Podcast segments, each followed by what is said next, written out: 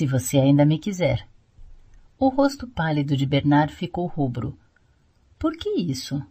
Ela perguntou-se admirada, ao mesmo tempo sensibilizada por aquele estranho tributo a seu poder. Não seria melhor falar disso em outro lugar? Gaguejou ele, parecendo horrivelmente embaraçado. Como se eu estivesse dizendo algo inconveniente, pensou Lenina. Ele não pareceria mais aborrecido se eu tivesse dito uma pornografia. Perguntar-lhe pela mãe ou coisa semelhante. Quero dizer, com toda essa gente em volta, ele estava transtornado e confuso. A risada de Lenina foi franca e sem qualquer malícia. Como você é engraçado, disse. E realmente ela o considerava engraçado. Você me avisará ao menos uma semana antes, não é? Continuou em outro tom. Imagino que tomaremos o foguete azul do Pacífico? Ele parte da torre Charling T ou de Hampstead? Antes que Bernard pudesse responder, o elevador chegou a uma parada. Terraço, disse uma voz rude. O ascensorista era uma criatura simiesca, vestida com uma túnica negra e um Y menos semi-imbecil. Terraço. Abriu a porta toda. O calor triunfal do sol da tarde o fez estremecer e piscar os olhos. Oh, terraço! repetiu com entusiasmo na voz. Parecia ter acordado súbita e alegremente de um sombrio estupor aniquilante. Terraço!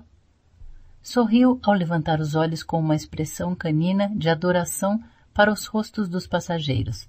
Falando e rindo juntos, eles se dirigiram para a luz. O ascensorista seguiu-os com o olhar. Terraço? perguntou ainda uma vez. Então soou a campainha e o teto do elevador, uma voz suave e imperiosa, passou a dar ordens em voz alta. Descer, disse, descer. Décimo oitavo andar. Descer, descer. Décimo oitavo. Descer, descer. O ascensorista fechou as portas, apertou um botão e num instante emergiu de novo na penumbra ruidosa da gaiola, a penumbra de seu estupor habitual.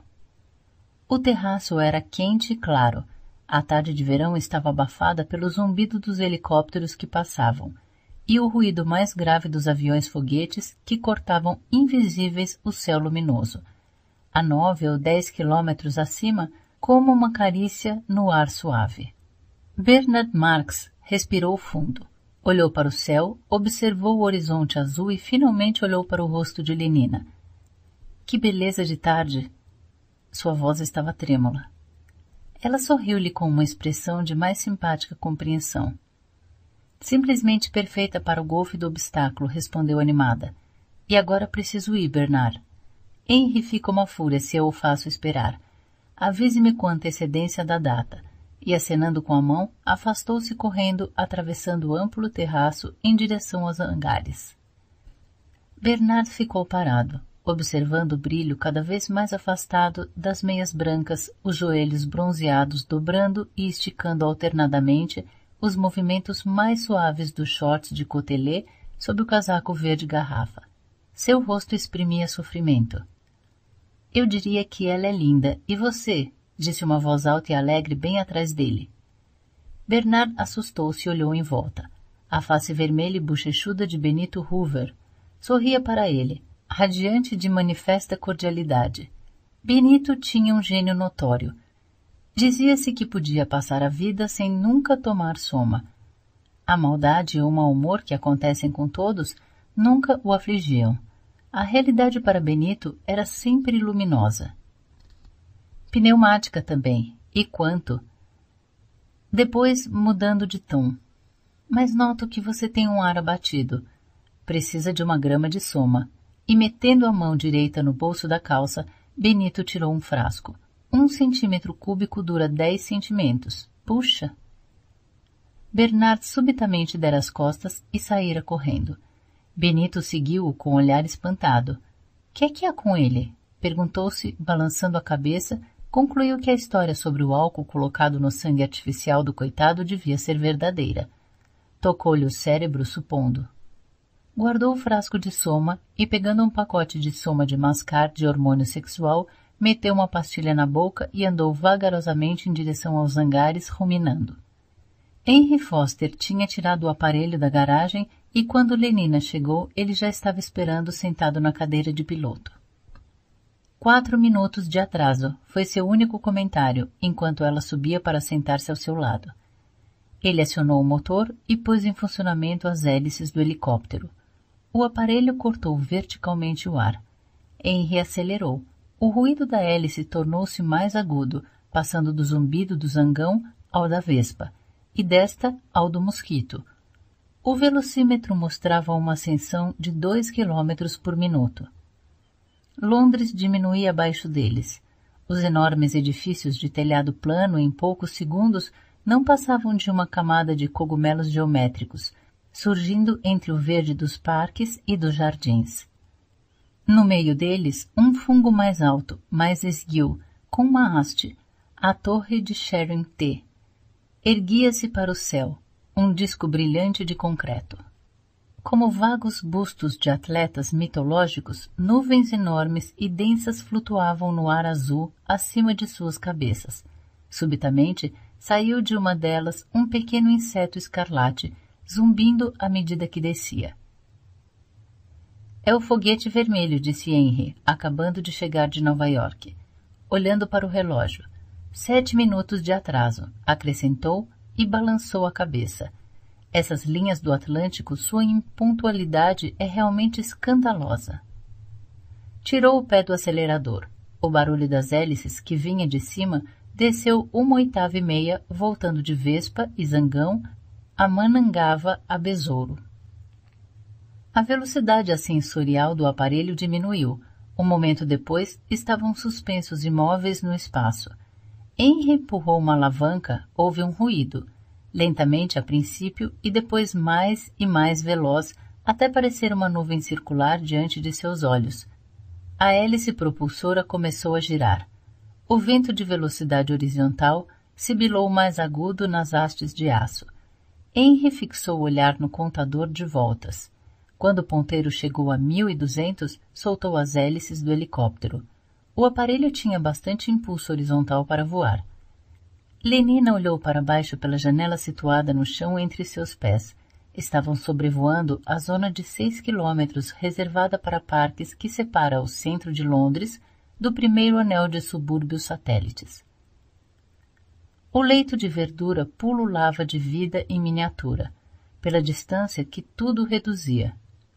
Florestas de torres de estafeta centrífuga brilhavam entre as árvores.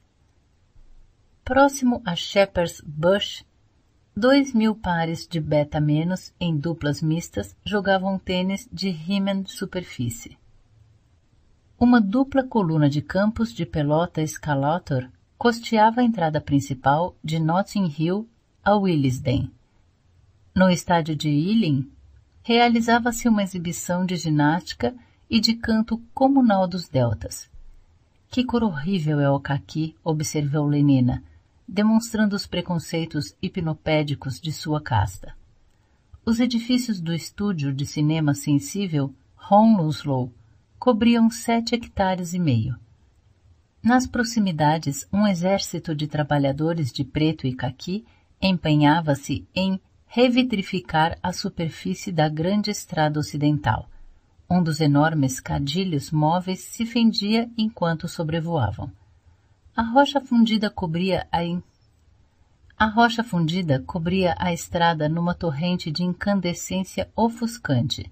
Os rolos de abesto iam e vinham após a passagem de um carro de irrigação. Com isolamento térmico, o vapor subia em nuvens brancas. Em Brentford, a fábrica da companhia de televisão parecia uma cidadezinha. As turmas devem estar sendo trocadas, disse Lenina. Semelhantes a pulgas e formigas, as moças gama, vestidas de verde folha, os semi-imbecis de preto, corriam nas estradas ou faziam fila para pegar lugar no ônibus. Betas menos, em cor de amora, iam e vinham entre a multidão. O telhado do edifício principal pululava com a chegada e partida dos helicópteros. Eu juro, disse Lenina, que estou contente de não ser gama. Dez minutos depois, eles estavam em Stoke Podges e começavam sua primeira partida de golfe de obstáculo. Os olhos baixos a maior parte do tempo e desviando imediata e furtivamente quando caíam em outra pessoa. Bernard atravessou depressa o terraço. Parecia um homem perseguido por inimigos que não queria ver, tremendo que parecessem ainda mais hostis do que supunha, e que lhe fizessem sentir mais culpado e ainda mais desesperadamente só. Esse maldito Benito Hoover. Entretanto, o rapaz tivera boa intenção, o que de certo modo ainda foi pior. Os que tinham boas intenções procediam do mesmo modo que os que tinham más. Mesmo Lenina o estava fazendo sofrer. Lembrou-se das semanas da tímida indecisão, durante as quais observava e desesperava de ter um dia coragem de propor-lhe. Ousadia correr o risco de ser humilhado por uma recusa que o depreciasse? Mas se ela dissesse sim, que felicidade! Bem, agora ela dissera, e ele assim mesmo continuava desgraçado. Desgraçado por tê-la considerado a tarde perfeita para golfe do obstáculo, por tê-lo deixado para encontrar Henry Foster, porque achara estranho que ele não quisesse falar de seus assuntos mais íntimos em público. Desgraçado em suma, porque ela se comportara como qualquer moça inglesa, saudável e virtuosa o faria e não de outra maneira normal ou extraordinária. Ele abriu a porta de sua garagem particular e ordenou a um par de empregados delta menos desocupados que trouxessem seu aparelho para o terraço. Os hangares eram servidos por um só grupo Bokanovski, e os homens eram gêmeos idênticos, baixos, negros e muito feios. Bernard deu as ordens no tom um tanto arrogante e mesmo ofensivo, de quem não está seguro de sua superioridade. As relações com membros de castas inferiores eram sempre para Bernard uma experiência penosa. Qualquer que fosse a causa, e o mexerico que corria sobre o álcool em seu sangue artificial talvez fosse verdadeiro, pois acidentes podem ocorrer. O físico de Bernard era um pouco melhor do que o da média dos gamas. Era oito centímetros mais baixo do que a altura alfa padrão e mais magro em proporção. O contato com representantes das castas inferiores sempre lhe lembrava a insuficiência física. Eu sou eu, e desejaria não o ser. A consciência de si era nele aguda e penosa. Cada vez que encarava um delta no mesmo nível e não de cima, se sentia humilhado. Essa criatura o trataria com o respeito devido à sua casta? A pergunta o obcecava. Não sem razão, porque os gamas, os deltas e os ypsilones foram até certo ponto condicionados a associar a massa corpórea à superioridade social.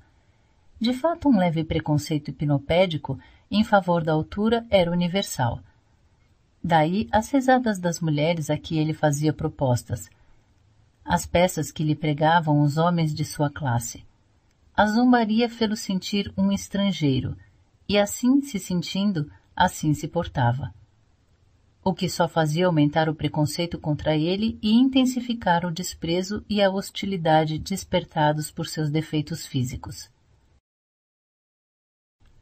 Esse fato aumentava, por sua vez, seu sentido de alienação e de solidão, um temor crônico de ser desprezado levava-o a evitar seus semelhantes e a ostentar ante os inferiores uma arrogância incomum. Com que amargura invejava os homens como Henry Foster e Benito Hoover. Homens que nunca precisavam gritar para que um Y obedecesse suas ordens. Homens cuja posição era evidente por si. Homens que se moviam no sistema de castas como um peixe dentro d'água inteiramente à vontade, a ponto de não perceberem a si próprios nem ao elemento benévolo e comportável no qual existiam. Pareceu-lhe que os empregados retiraram seu avião do hangar vagarosamente e de má vontade. Depressa, disse Bernard irritado. Um deles olhou-o.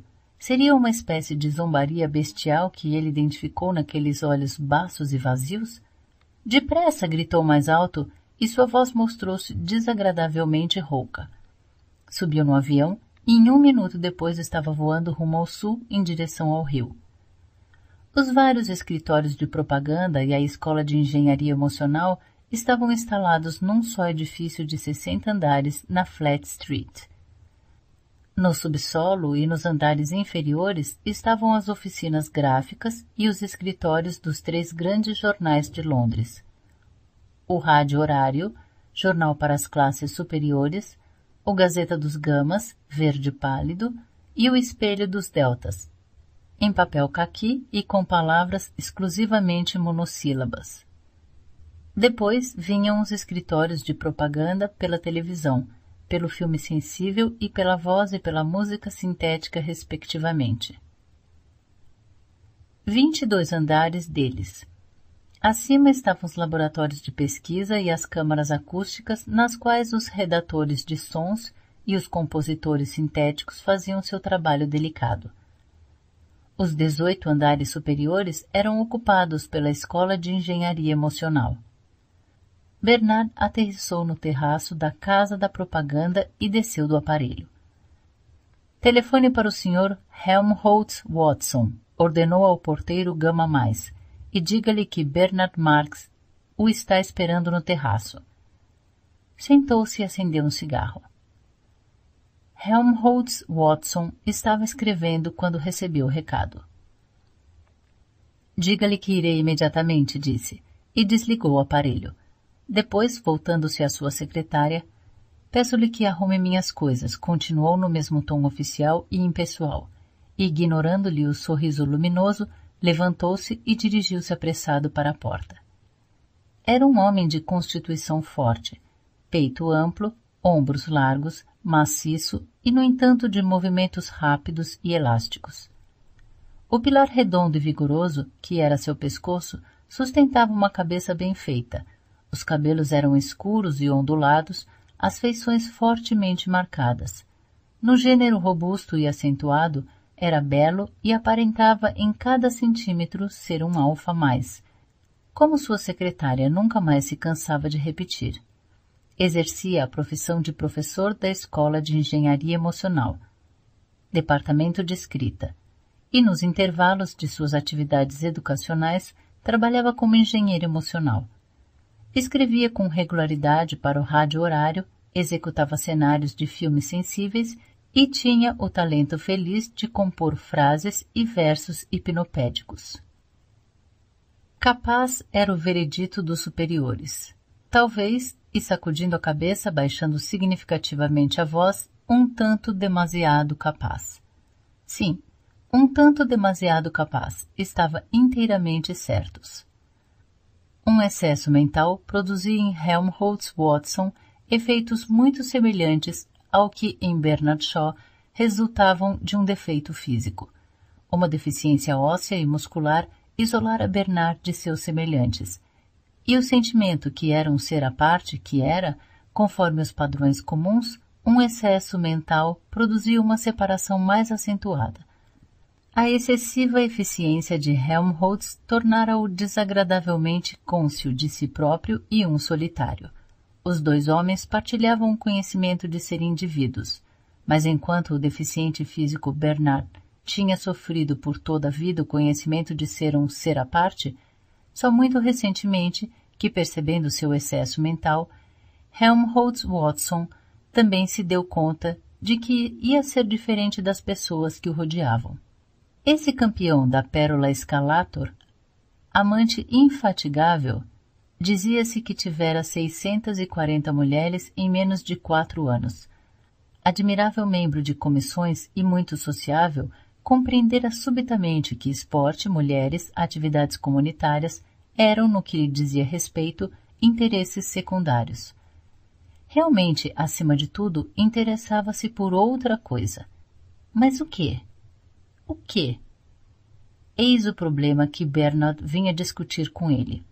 Desde que era, ou melhor, desde que era sempre Helmholtz que falava para ouvir o amigo discutir ainda mais uma vez. Três moças encantadoras do gabinete de propaganda o saudaram ao sair do elevador. Oh, Helmholtz, querido, venha conosco fazer um piquenique em Exmoor. Agarravam-se nele implorando. Ele sacudiu a cabeça e, abrindo caminho, pondo-as de lado, não, não. Não convidaremos outro homem. Mas Helmholtz permaneceu inabalável mesmo com essa promessa deliciosa. Não, repetiu, estou ocupado. Prosseguiu resoluto seu caminho, as moças o seguiram. Só quando ele subiu no avião de Bernard e bateu à porta é que elas desistiram da perseguição, não sem recriminações. Essas mulheres, disse, enquanto o aparelho se elevava no ar. Essas mulheres. E sacudiu a cabeça franzindo o sobrolho. São terríveis, Bernard, concordou hipocritamente, desejando poder ter tantas mulheres como Helmholtz com tanta facilidade. Foi tomado por uma necessidade súbita e urgente de se gabar. Vou levar Lenina Crowne ao México comigo, disse no tom mais casual que conseguiu. Sim, disse Helmholtz com absoluto desinteresse. Depois, após uma pequena pausa, nestas duas últimas semanas continuou. Deixei todas as minhas comissões e mulheres. Você não pode imaginar os comentários feitos a esse respeito na escola. No entanto, penso que valeu a pena. Os efeitos, hesitou. Bem, são estranhos, muito estranhos. Uma limitação física podia produzir uma espécie de excesso mental. Parece que o processo era reversível. O excesso mental podia produzir, por sua vez, a cegueira, a surdez voluntárias da solidão deliberada, a impotência artificial do ascetismo. O resto do voo foi realizado em silêncio, quando chegaram e se estiraram confortavelmente nos sofás pneumáticos da sala de Bernard, Helmholtz recomeçou. Falando muito lentamente, perguntou: Você já teve a sensação de ter alguma coisa por dentro que apenas aguardasse para exteriorizar-se se você lhe desse a oportunidade? Uma espécie de poder extraordinário que você não está usando, por exemplo, como a porção de água que desce pelas cachoeiras sem passar pelas turbinas? Olhou para Bernard, indagando. Você quer dizer todas as emoções que se poderia sentir se as coisas fossem diferentes? Helmholtz sacudiu a cabeça. Não é bem isso. Penso num sentimento estranho que por vezes experimento, uma sensação de que tenho algo importante a dizer e o poder de fazê-lo. Só não sei o que é, e não posso utilizar o poder. Se houvesse algum outro modo de escrever. Ficou calado. Depois, você vê, continuou ao final, tenho sucesso na invenção de frases. Sabe, a espécie de palavras que subitamente fazem você saltar, quase como se estivesse sentado num alfinete, parecem tão novas e excitantes, mesmo se referentes a algo hipnopedicamente óbvio. Mas isso não basta. Não é suficiente para as frases serem boas. O que você faz com elas também deve ser bom. Mas o seu trabalho é bom, Helmholtz. Oh, sim. Em seu âmbito de ação, Helmholtz deu de ombros. Mas alcançaram um pequeno espaço. Não são bastante importantes, talvez. Sinto que poderia fazer algo muito mais importante. Sim, e mais intenso, mais violento. Mas o que? O que há de mais importante a dizer? E como se pode ser violento sobre a espécie de coisas que se espera que você produza? As palavras podem ser como raio-x se você as usar na forma conveniente. Atravessam tudo. Lê-se e se é atravessado. Essa é uma das coisas que procuro ensinar a meus alunos, como escrever de forma penetrante. Mas qual a vantagem de se ser atravessado por um artigo sobre a canção comunitária? ou o último aperfeiçoamento dos órgãos de perfume. Além disso, pode-se fazer palavras realmente penetrantes. Você sabe, como os mais intensos raios-x quando se está escrevendo sobre essa espécie de coisas? Pode-se falar alguma coisa a respeito de nada? Eis afinal onde está a questão. Eu me aplico e me aplico. Psiu, disse Bernard de repente e levou o dedo aos lábios. Ficaram ouvindo. Acho que há alguém na porta, murmurou.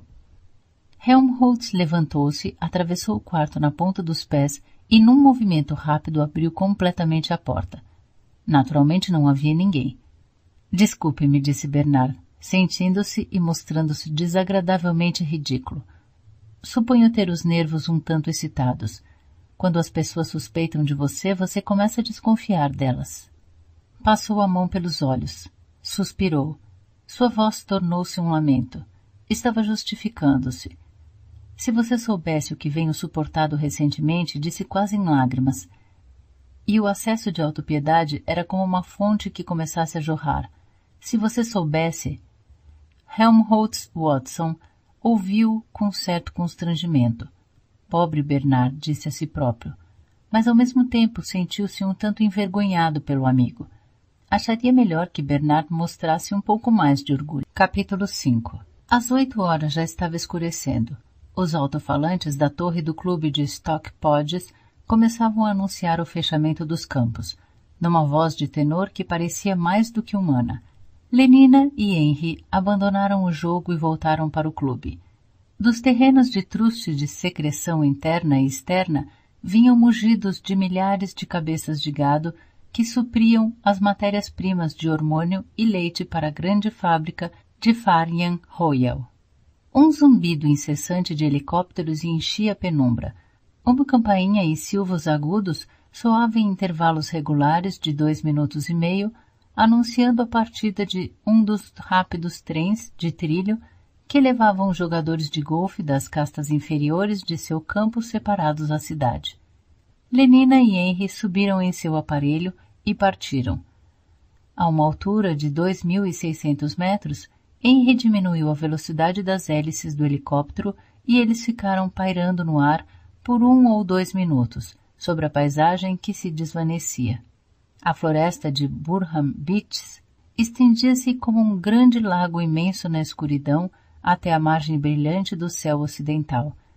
Avermelhada no horizonte, a última luz do pôr do sol esbatia-se em alaranjado para o alto e depois passava para o amarelo e para um pálido verde água. Ao norte, além e acima das árvores, a fábrica de secreções externas e internas resplandecia por todas as janelas de seus vinte andares, Abaixo encontravam-se os edifícios do clube de golfe, os enormes barracões das castas inferiores e do outro lado de uma parede divisória as casas menores reservadas aos membros alfas e betas. Os caminhos que levam à estação do monotrilho estavam pretos pelo pulular das classes inferiores semelhantes a formigas. Embaixo da abóbada de vidro, um trem iluminado projetou-se no espaço, Seguindo sua rota de sudeste, através da planície escura, seus olhos dirigiam-se aos edifícios majestosos do crematório de Slough. Para a segurança dos aviões que voavam à noite, suas quatro chaminés altas eram iluminadas por holofotes e encimadas de sinais vermelhos de perigo. Era um ponto de referência. Por que as chaminés têm em volta aquelas protuberâncias semelhantes a balcões? perguntou Lenina. Aproveitamento do fósforo, explicou Henry telegraficamente. Em seu trajeto até o alto da chaminé, os gases passam por quatro tratamentos diversos. Antes dispendia P2O5, sempre que alguém era cremado. Agora esse gás é 98% recuperado. Mais de um quilo e meio por corpo de adultos, o que constitui cerca de 400 toneladas de fósforo por ano só na Inglaterra. Henry falou feliz de orgulho, regozijando-se sinceramente com tal sucesso, como se fosse seu. É bom pensar que podemos ser socialmente úteis quando mortos, fazemos as plantas crescerem. Entretanto, Lenina voltara os olhos e olhava perpendicularmente para baixo para a estação do monotrilho. Sim, concordou. Mas é estranho pensar que alfas e betas não façam crescer mais plantas do que esses asquerosos gamas, deltas e ypsilones lá embaixo. Todos os homens são físico-quimicamente iguais, disse Henry sentenciosamente.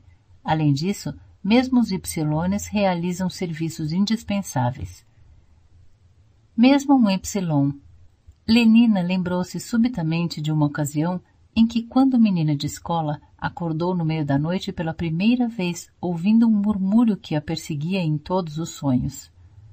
Reviu o raio de luar, a fileira das caminhas, ouviu uma vez mais a voz doce que dizia: As palavras eram inesquecíveis após tantas noites de repetição.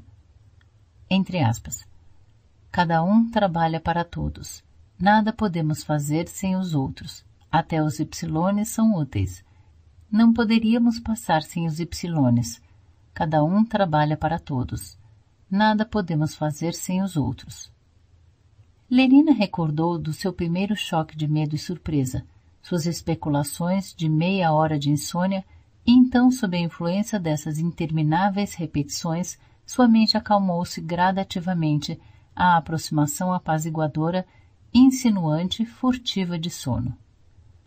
Suponho que os ypsilones realmente não se importem de serem ypsilones, disse em voz alta. Naturalmente que não, porque se importariam. Não sabem como é ser outra casta. Nós não gostaríamos, com certeza, mas fomos condicionados de maneira diferente. Além disso, começamos com herança diferente. Sou feliz por não ser Y, disse Lenina com convicção. E se você fosse Y, disse Henry, seu condicionamento tê-la-ia tornado grata de não ser beta ou alfa acionou a hélice propulsora e dirigiu o aparelho para Londres. Atrás deles, a oeste, o vermelho e laranja já se tinham quase desvanecido. Uma nuvem escura seguiu no zênite. Enquanto voavam sobre o crematório, o avião elevou-se sobre a coluna de ar quente que saía das chaminés para cair também de repente ao penetrar na corrente de ar frio que descia logo após.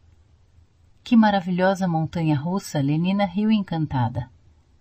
Mas o tom de voz de Henry foi quase melancólico por um momento. Você sabe o que era aquela montanha russa? disse. Era algum ser humano desaparecendo afinal e definitivamente, subindo num jato de ar quente. Seria curioso saber quem era, homem ou mulher alfa ou upsilon. Suspirou. Depois, uma voz voluntariamente alegre concluiu. Quem quer que fosse, de uma coisa podemos estar certos. Foi feliz enquanto viveu. Agora todos são felizes. Sim, agora todos são felizes, repetiu Lenina. Eles ouviram essas palavras repetidas 150 vezes por noite durante 12 anos. Aterrissando no terraço do edifício de apartamentos de 40 andares em que Henry residia, em Westminster, dirigiam-se em seguida para a sala de jantar. Aí, em companhia ruidosa e alegre, fizeram excelente refeição. Com o café foi servido soma. Lenina tomou dois comprimidos de meio grama e Henry três. Às nove e vinte, caminharam pela rua até o cabaré Abadia de Westminster, recentemente inaugurado. Era uma noite quase sem nuvens, sem lua e estrelada, mas Lenina e Henry felizmente não tomaram conhecimento desse fato sobremaneira deprimente. Os anúncios luminosos no céu efetivamente impediam a escuridão. Calvin Stoppes e seus 16 saxofonistas. Na fachada da nova abadia, os letreiros gigantescos brilhavam convidativos. O melhor órgão de perfumes e cores de Londres. A música sintética mais nova. Entraram. O ar parecia quente e um tanto irrespirável com o perfume de âmbar cinzento e sândalo. O órgão de cores pintara momentaneamente um pôr do sol tropical no teto abobodado. Os dezesseis saxofonistas tocavam uma velha canção de sucesso. No mundo inteiro não existe um frasco assim igual a ti. Quatrocentos casais dançavam um five-step no chão lustroso. Lenina e Henry logo completaram o quatrocentésimo primeiro. Os saxofones gemiam como gatos melodiosos ao luar. Bradavam os registros de alto e tenor como se desfalecessem. Com uma riqueza de harmonia, seu coro trêmulo lamentava-se até atingir um clímax. Cada vez mais alto até o final, com um gesto de mão, o maestro desencadeou a nota final de música do éter e projetou para fora da existência os 16 artistas meramente humanos. Tempestade em Lá bemol maior. E então, num silêncio quase total, numa escuridão quase absoluta, operou-se uma deturgescência gradual. um diminuendo progressivamente descendente por quartos de tons para baixo, para baixo, até um acorde dominante levemente murmurado, que se arrastava carregando segundos esbatidos de intensa expectativa. Enquanto os ritmos de 5-4 continuavam no violoncelo, e finalmente a expectativa foi satisfeita. Deu-se um súbito nascer de sol explosivo e simultaneamente os 16 iniciaram a canção. Minha garrafinha que sempre desejei, minha garrafinha porque me decantei. Dentro de ti o tempo é puro e o céu é azul. No mundo inteiro não existe um frasco assim, igual a ti, minha querida garrafinha. Dançando o five step com os outros quatrocentos, girando pela abadia de Westminster, Lenina e Henry ainda estavam dançando em outro mundo. Um mundo caloroso, ricamente colorido, o mundo infinitamente acolhedor do Soma. Como todos eram bons, bonitos, agradáveis e divertidos. Minha garrafinha que sempre desejei. Mas Lenina e Henry tinham o que desejavam.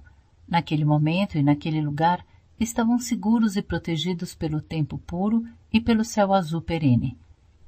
E quando, exaustos, os dezesseis depuseram seus saxofones e o aparelho de música sintética produzia as mais recentes canções malthusianas, voltaram a ser embriões gêmeos docemente embalados juntos nas ondas de um oceano enfrascado de sangue artificial. Boa noite, caros amigos. Boa noite, caros amigos. Os alto-falantes velaram suas ordens numa cortesia talentosa e musical. Boa noite, caros amigos. Obediente como todos os outros, Lenina e Henry se retiraram do prédio. As estrelas deprimentes deslocaram-se num longo trajeto no céu, mas embora se tivesse dissolvido em grande parte o brilho dos anúncios luminosos, o casal ainda se conservava na feliz ignorância da noite. Ingerindo meia hora antes do encerramento uma segunda dose de soma, ergueram um muro intransponível entre o universo real e suas mentes, Enfrascados atravessaram a rua, enfrascados tomaram o elevador para o quarto de Henry no vigésimo oitavo andar. E mesmo enfrascada como se encontrava, e apesar da segunda dose de soma, Lenina não se esqueceu de tomar todas as precauções anticoncepcionais prescritas no regulamento. Anos de hipnopédia intensa e treinamento malthusiano três vezes por semana, dos 12 aos 17 anos, tornaram essas precauções quase automáticas e inevitáveis quanto piscar. Oh, isso me faz lembrar, disse ela ao sair do banheiro, que Fanny Crown queria saber onde você conseguiu essa linda cartucheira de marroquim sintético que você me deu. Às terças-feiras, em semanas alternadas, Bernard tinha ritual de solidariedade. Após um jantar cedo no Alfroditium, para o qual Helmholtz for eleito com base no artigo 2 despediu-se do amigo e, pegando um táxi no terraço, disse ao motorista que voasse para o Orfeão Comunitário Fordson. O aparelho subiu uns 200 metros e depois dirigiu-se para o leste e, ao voltar-se, surgiu ante os olhos de Bernard o Orfeão gigantescamente belo. Iluminado por refletores, os 320 metros de mármore branco de Carrara sintético brilhavam numa incandescência de neve sobre Lugate Hill. Em cada um dos quatro cantos de sua plataforma de helicóptero, um imenso T reluzia rubro em contraste com a noite, e das bocas de vinte e quatro grandes trombetas de ouro soava uma música sintética solene. Diabo, estou atrasado, falou Bernard consigo mesmo ao ver Big Henry, o relógio do Orfeão. E realmente, quando pagava o táxi, Big Henry deu as horas. Ford bradou uma imensa voz debaixo de todas as trombetas de ouro. Ford, Ford, Ford. Nove vezes. Bernard correu para o elevador. O grande auditório para cerimônias do dia de Ford e os outros cânticos comunitários em conjuntos encontrava-se no andar térreo do edifício.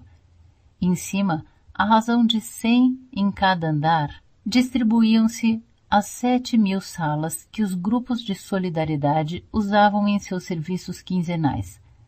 Bernard precipitou-se para o trigésimo terceiro andar.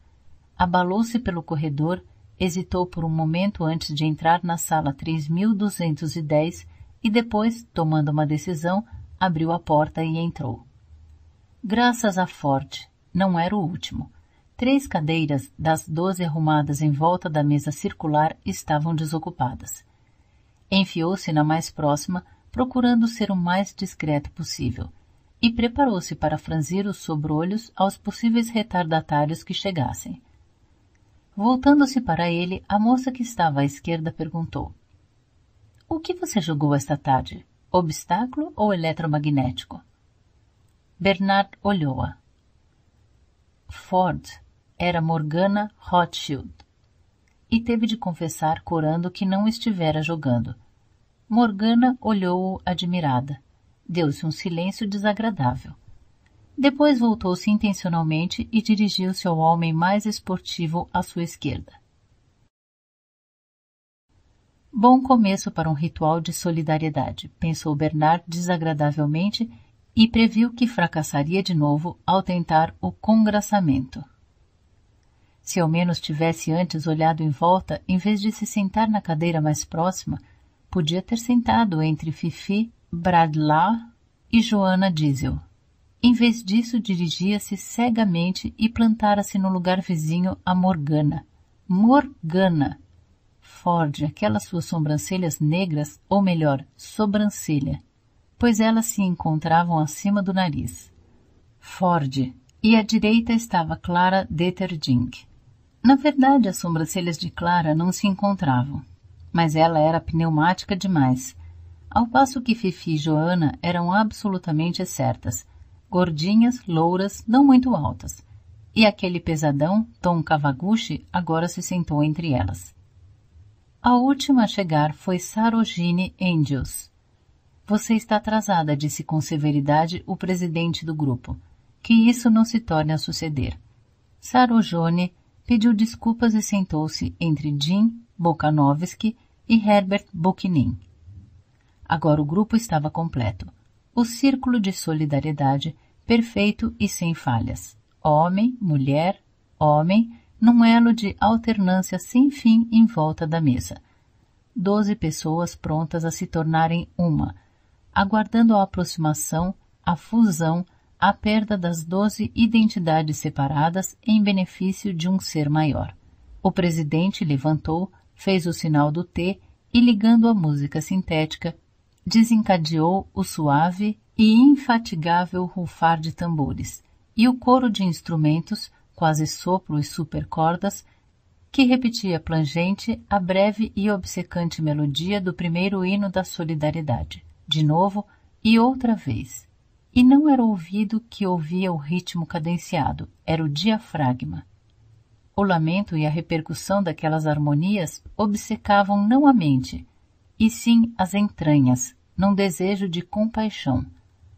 O presidente fez outro sinal do T e sentou-se.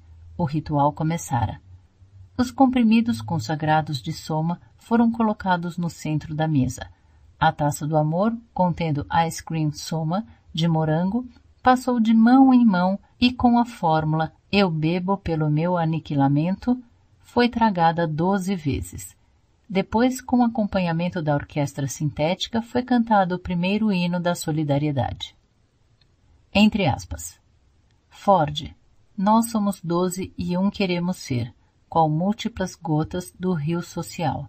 Bem juntos, assim fazei-nos correr, velozes, qual teu calhambeque genial doze estrofes ardentes. Então a taça do amor passou de novo. Bebo pelo ser maior. Era agora a fórmula. Todos beberam. A música continuava infatigável. Os tambores rufavam. Os sons plangentes e metálicos das harmonias obcecavam as entranhas comovidas. Cantavam o segundo hino da solidariedade. Entre aspas. Oh, vem, ser maior, amigo social, vem aniquilar nós doze num só. Queremos morrer porque ao terminar a vida maior irá começar. Novamente doze estrofes. Nesse ponto o soma começava a fazer efeito. Os olhos brilhavam, as faces estavam coradas. A luz interior da boa vontade universal manifestava-se em todas as faces por sorrisos felizes e amistosos. Até Bernard se sentia algo comovido. Quando Morgana Rothschild se voltou e sorriu para ele, esforçou-se para retribuir o sorriso. Mas a sobrancelha, aquela negra dumas em uma, puxa, ainda lá estava. Não a podia ignorar, por mais que tentasse. A emoção não era tanta.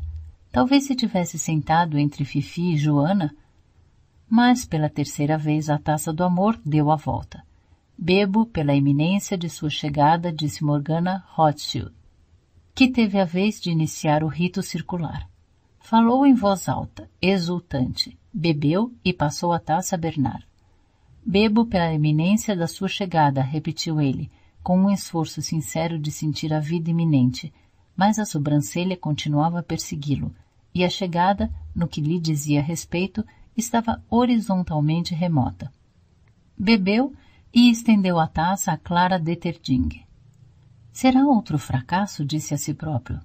Sei que será. Mas continuou esforçando-se para sorrir. A taça do amor fez o circuito. Levantando a mão, o presidente deu um sinal. O coro entoou o terceiro hino da solidariedade. Entre aspas. Sentir chegar assim o ser maior, alegrar-se na alegria morrer, mergulhar no rufar deste tambor.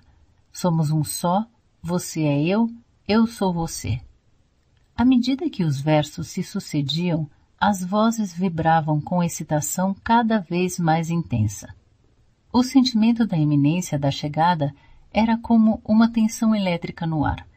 O presidente desligou a música e na nota final da última estrofe houve um silêncio absoluto o silêncio da expectativa tensa, agitada e vibrante como uma vida galvânica.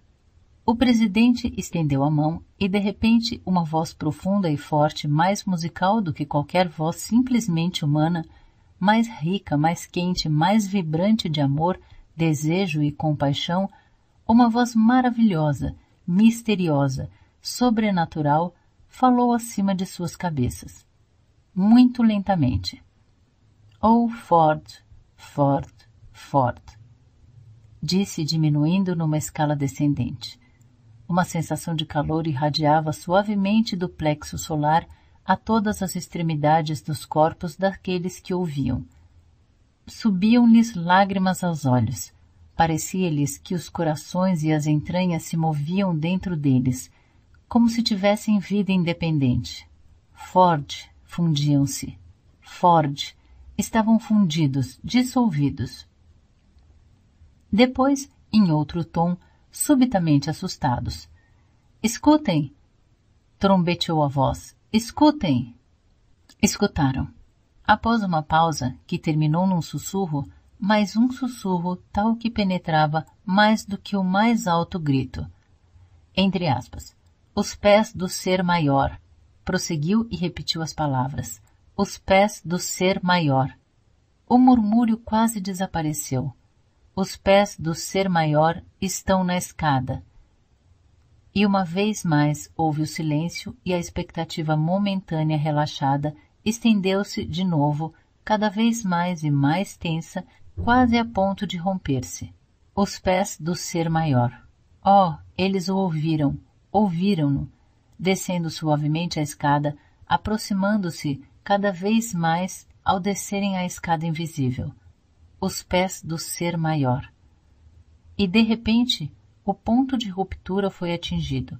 Os olhos arregalados, os lábios abertos, Morgana Rothschild levantou-se de um salto.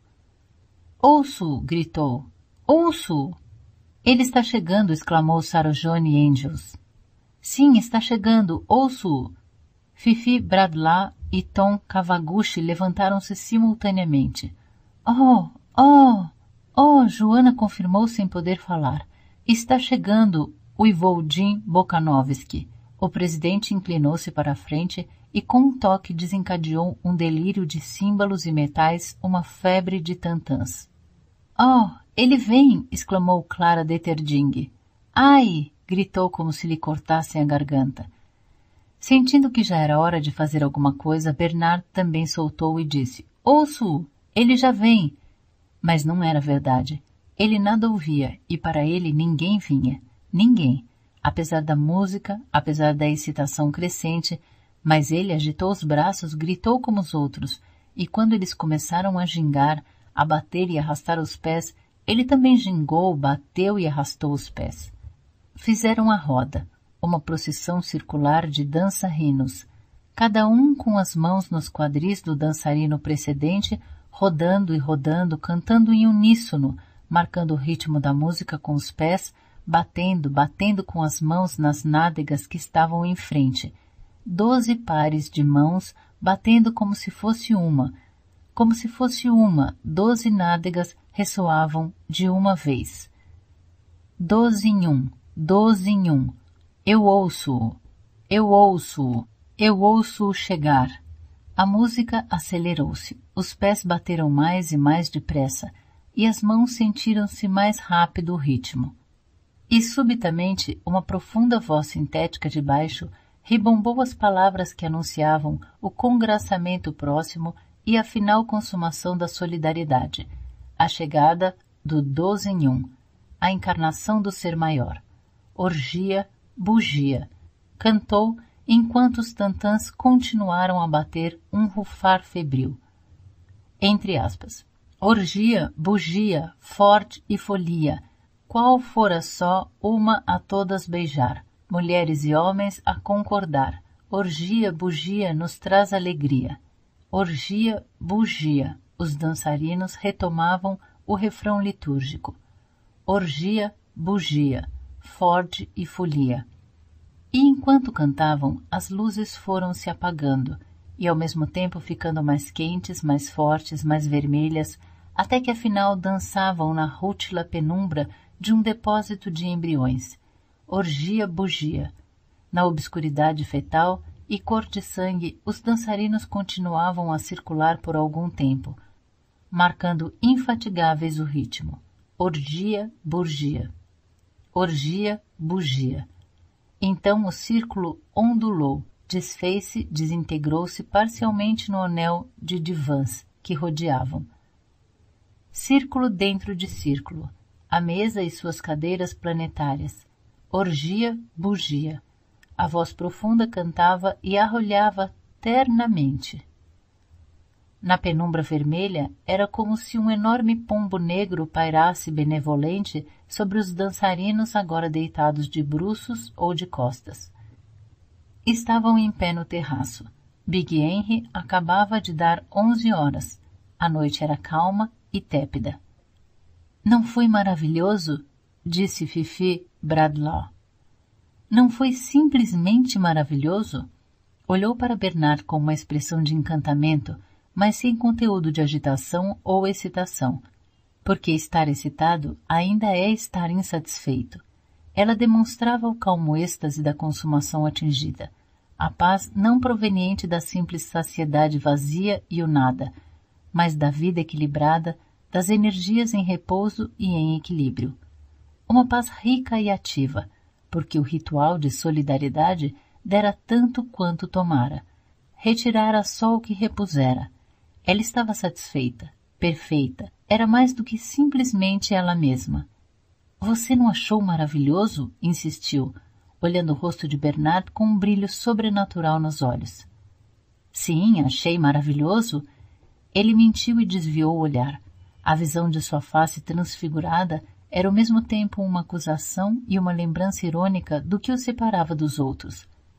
Estava agora tão miseravelmente isolado quanto no início do ritual, mas isolado em razão de seu vazio não preenchido, de sua saciedade desprezada, afastado e insatisfeito, enquanto os outros se fundiam no ser maior.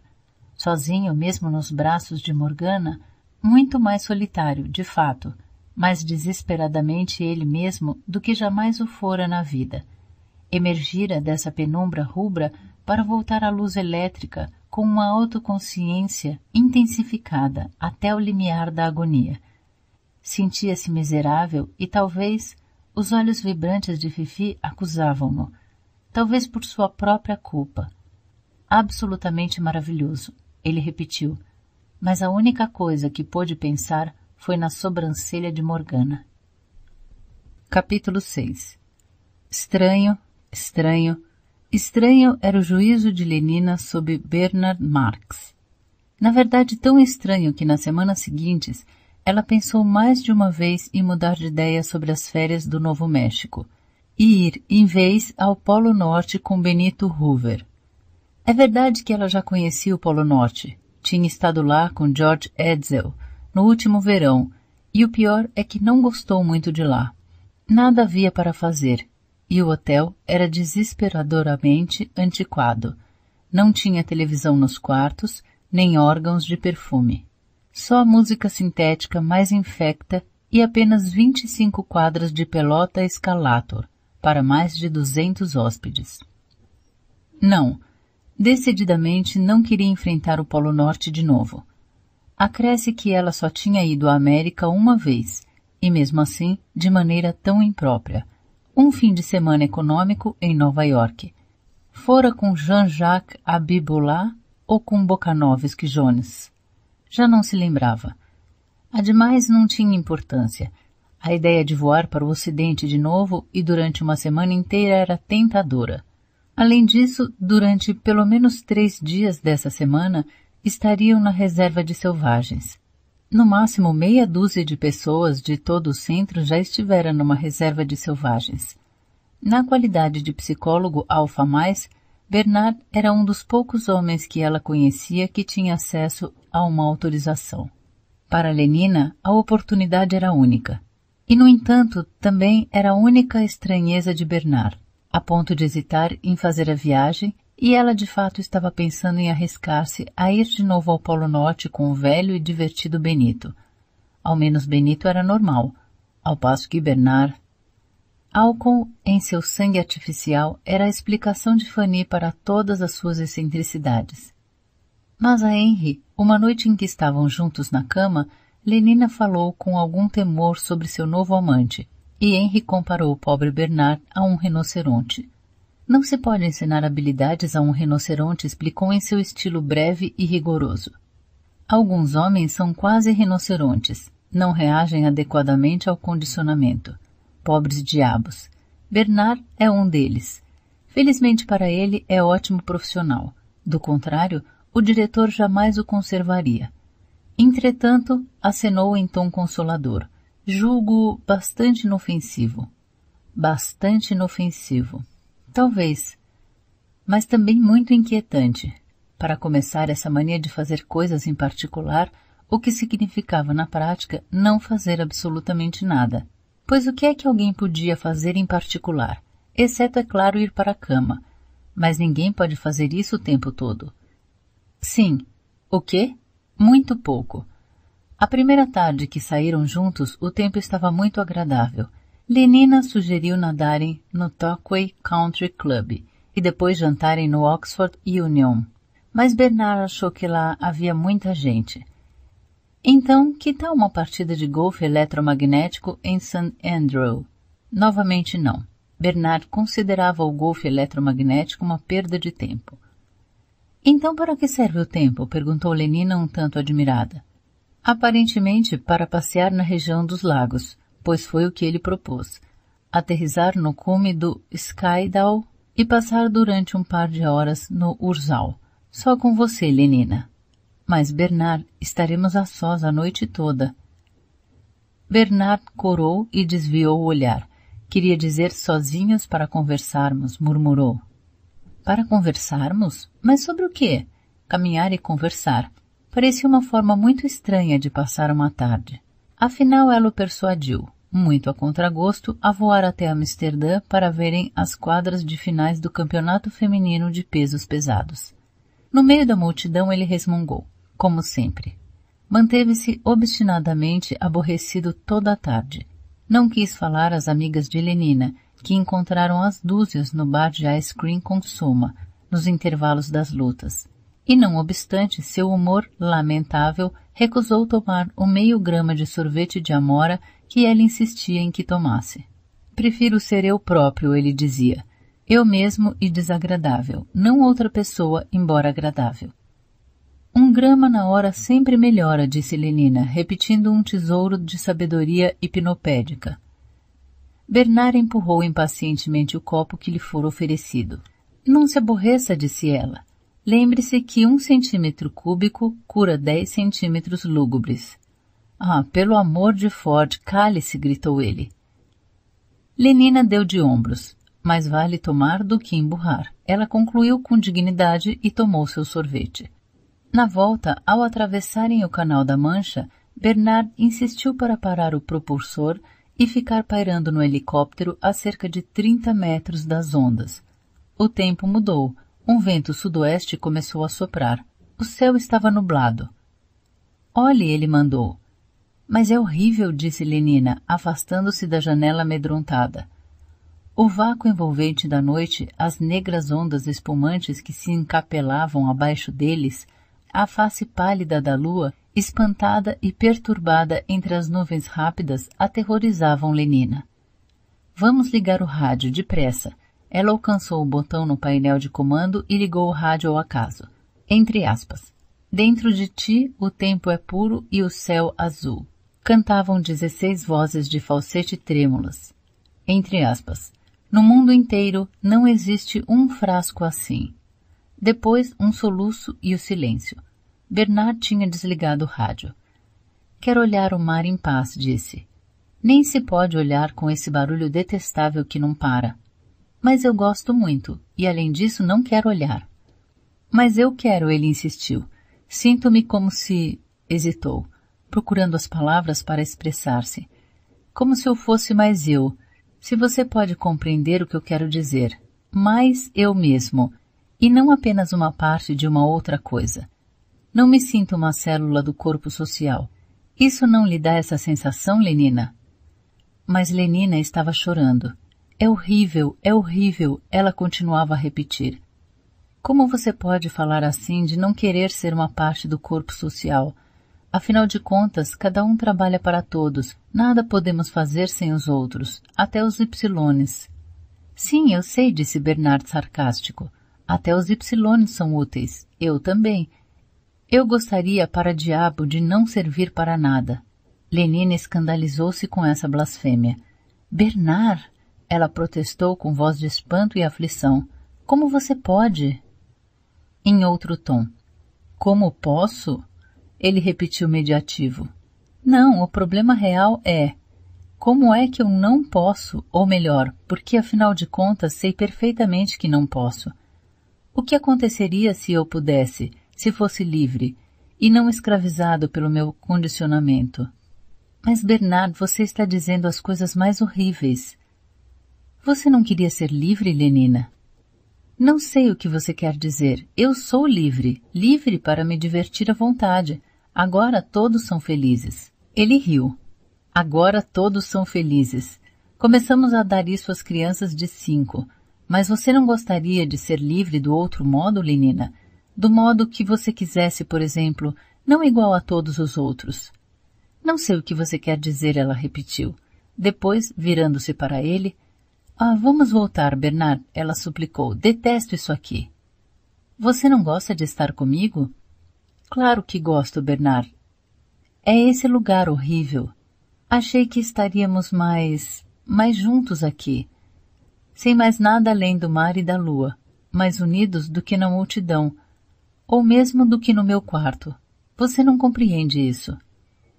Não compreendo nada, disse ela com decisão determinada a preservar intacta sua incompreensão. Nada absolutamente. E o que compreendo menos ainda, continuou em outro tom, é porque você não toma soma quando tem essas ideias horríveis. Assim você esqueceria tudo e em vez de se sentir-se miserável, ficaria contente.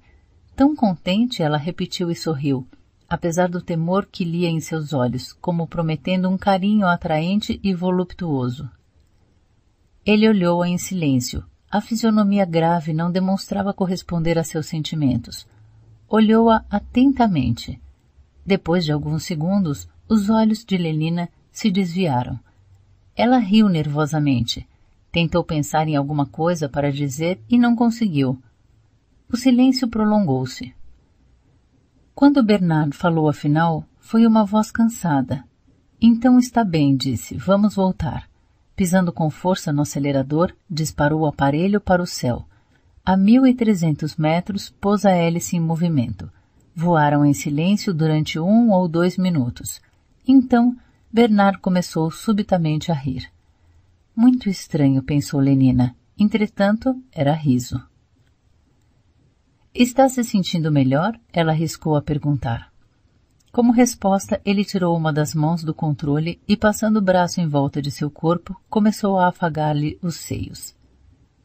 Graças a Ford, ela disse a si própria, ele está bem agora. Meia hora depois, eles estavam na casa de Bernard. Ele engoliu quatro comprimidos de soma de uma vez, ligou o rádio e a televisão e começou a despir-se. Como é? perguntou Lenina em tom significativo. Quando se encontraram no terraço na tarde seguinte, você não acha que estava bom ontem? Bernard concordou. Subiram no avião, um pequeno solavanco e partiram. Todos dizem que sou admiravelmente pneumática, disse Lenina meditativa, batendo nas pernas. Admiravelmente. Mas havia uma expressão de dor nos olhos de Bernard. Como carne, pensava ele. Ela ergueu os olhos com certa ansiedade. Mas você não me achou gorda demais, achou? Ele sacudiu a cabeça. Tal qual igual quantidade de carne. Você gosta de mim? Ele tornou a responder afirmativamente. Em todos os aspectos? Perfeita. Ele disse alto e para si mesmo. Ela se considera isso. Não se importa de ser simplesmente carne. Lenina sorriu triunfante. Mas era uma satisfação prematura. Não obstante, ele continuou após uma pequena pausa. Eu teria preferido que tudo isso tivesse terminado de outro modo. De outro modo? Havia outros modos de terminar? Eu não desejaria terminar indo para a cama com você, explicou ele. Lenina ficou admirada. Não imediatamente no primeiro dia. Mas então o que? Ele começou a falar uma porção de absurdos incompreensíveis e perigosos. Lenina fez o possível para não ouvir o que seus ouvidos escutavam, mas de vez em quando uma frase insistia em se fazer ouvir. Entre aspas. Experimentar o efeito da contenção dos meus impulsos. Ouviu-o dizer. As palavras pareceram tocar no fundo de sua mente. Não deixe para amanhã o que pode gozar hoje, ela disse gravemente. Duzentas repetições duas vezes por semana, dos 14 aos 16 e meio, foi o único comentário, e continuou a falar como um louco perverso. Quero saber o que é paixão, ouviu-o dizer. Quero sentir alguma coisa com violência. Quando o indivíduo sente, a comunidade vacila, pronunciou Lenina. E então, por que não há de se vacilar um pouco? Bernard! Mas Bernard parecia inabalável. Adultos intelectualmente e durante as horas de trabalho ele prosseguiu, recém-nascido quanto aos sentimentos e ao desejo. Nosso Ford amou os recém-nascidos. Ignorando a interrupção, Bernard continuou. Subitamente me ocorreu outro dia que se poderia ser adulto sempre. Não compreendo. O tom de voz de Lenina era firme. Eu sei, foi por isso que ontem fomos para a cama juntos, como recém-nascidos, em vez de sermos adultos e esperarmos. Mas foi bom, Lenina insistiu, não foi? Ah, foi ótimo, ele respondeu, mas numa voz tão lúgubre, como uma expressão tão profundamente miserável que Lenina sentiu de repente evaporar-se todo o seu triunfo. Talvez ele a tivesse achado gorda demais, na verdade. Eu lhe disse isso, foi tudo o que Fanny disse, quando Lenina chegou a fazer-lhe confidências. É o álcool que puseram em seu artificial. Apesar de tudo, Lenina insistiu. Eu gosto dele. Tem as mãos tão lindas e seu modo de encolher os ombros é tão atraente, ela suspirou. Mas eu queria que ele não fosse tão estranho. Parando por um momento do lado de fora da porta da sala do diretor, Bernard respirou profundamente encolheu os ombros, preparando-se para enfrentar a desaprovação e a censura que estava certo de encontrar lá. Bateu e entrou. Uma autorização que lhe peço que rubrique, diretor, disse com um ar mais despreocupado que conseguiu, e colocou o papel na escrivaninha. O diretor lançou-lhe um olhar mal-humorado, mas o timbre do gabinete do dirigente do mundo estava no alto do papel e a assinatura de Mustafa Mon, clara e negra, disposta embaixo. Tudo estava perfeitamente em ordem. O diretor não tinha alternativa. Escreveu sua rúbrica, duas letrinhas pálidas e humildes embaixo de Mustafa Mont, e estava a ponto de devolver o papel sem uma palavra de comentário ou de saudação em Ford, quando seus olhos foram atraídos por alguma coisa no texto da autorização. Para a reserva do Novo México? Perguntou e sua voz e sua fisionomia que ergueu para Bernard expressavam uma espécie de admiração agitada. Admirado com sua surpresa, Bernard aqueceu. Houve um silêncio. O diretor reclinou-se para trás na cadeira e franziu os sobrolhos. Foi há quanto tempo? Perguntou falando mais consigo mesmo do que com Bernard. Vinte anos, suponho. Cerca de vinte e cinco. Eu devia ter a sua idade. Ele suspirou e sacudiu a cabeça. Bernard sentiu-se extremamente perturbado. Um homem tão convencional, tão escrupulosamente correto como diretor, iria cometer uma impropriedade tão grosseira. Dava-lhe vontade de esconder o rosto, de sair correndo da sala. Não que ele visse qualquer coisa de intrinsecamente condenável no fato de as pessoas falarem sobre o passado remoto. Era um dos preconceitos hipnopédicos de que se libertara, se imaginava, completamente. O que fazia sentir-se embaraçado era saber que o diretor desaprovava essa conduta. Desaprovava e, no entanto, infringia a proibição. Movido por que força interior? Apesar de sua perturbação, Bernard ouviu atentamente. Tive a mesma ideia que você, dizia o diretor. Queria ver os selvagens. Consegui uma autorização para ir ao Novo México e fui para lá nas férias de verão, com a moça com que eu me encontrava sempre naquela ocasião. Penso que era uma beta menos, e creio, fechou os olhos, que ela era loura. Em todo caso era pneumática, especialmente pneumática. Lembro-me disso. Bem, fomos lá, olhamos os selvagens, andamos a cavalo e tudo mais. E então, era a véspera do último dia de minha licença, então ela se perdeu. Havíamos escalado uma daquelas montanhas desagradáveis. Fazia um calor horrível e opressivo e depois do almoço dormimos. Ou pelo menos eu dormi. Ela deve ter saído sozinha a passear. Seja quando for, quando acordei não estava. Desencadeara a mais horrível tempestade que jamais vi. Chovia torrencialmente trovejava e relampejava. Os cavalos rebentaram as cordas e fugiram. Ao tentarem agarrá-los, machuquei o joelho a ponto de mal poder andar. Assim mesmo procurei-a e gritei por ela. Mas não havia nenhum sinal dela. Julguei então que ela tivesse voltado para a hospedaria sozinha. Arrastei-me até o vale pelo caminho que viera. Meu joelho doía terrivelmente e tinha perdido meu soma. Levei horas nessa caminhada. Só fui chegar à hospedaria depois de meia-noite. E ela não estava lá. Não tinha voltado, não estava lá, repetiu o diretor. Fez-se um silêncio. Bem, ele concluiu finalmente. No dia seguinte fizeram uma busca, mas ela não foi encontrada. Deve ter caído em algum precipício ou ter sido devorada por algum leão da montanha. Só Ford sabe. Seja como for, foi horrível. Isso me aborreceu muito na ocasião mais do que o devido, ouso dizer, porque afinal de contas é a espécie de acidente que poderia acontecer a qualquer um, e naturalmente o corpo social persiste apesar da mais possível mudança das células componentes.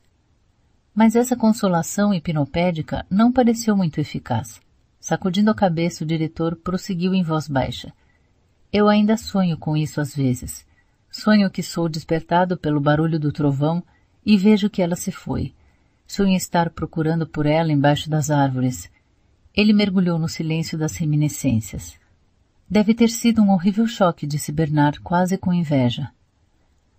Ao ouvi-lo, o diretor recobrou a consciência do lugar onde estava e sentiu-se culpado. Lançou um olhar a Bernard e, desviando os olhos, enrubesceu. Olhou-o de novo com súbita suspeita e, irritado com sua dignidade, disse: Não imagine que eu tivesse qualquer relação indecorosa com a moça. Não era nada emocional nem prolongado. Tudo foi perfeitamente saudável e normal. estendeu a Bernard a autorização. Realmente não sei por que eu estou aborrecendo com essa narrativa banal. Furioso consigo mesmo por ter revelado um segredo que só desacreditava, descarregou a ira em Bernard. Lançou-lhe um olhar francamente malévolo.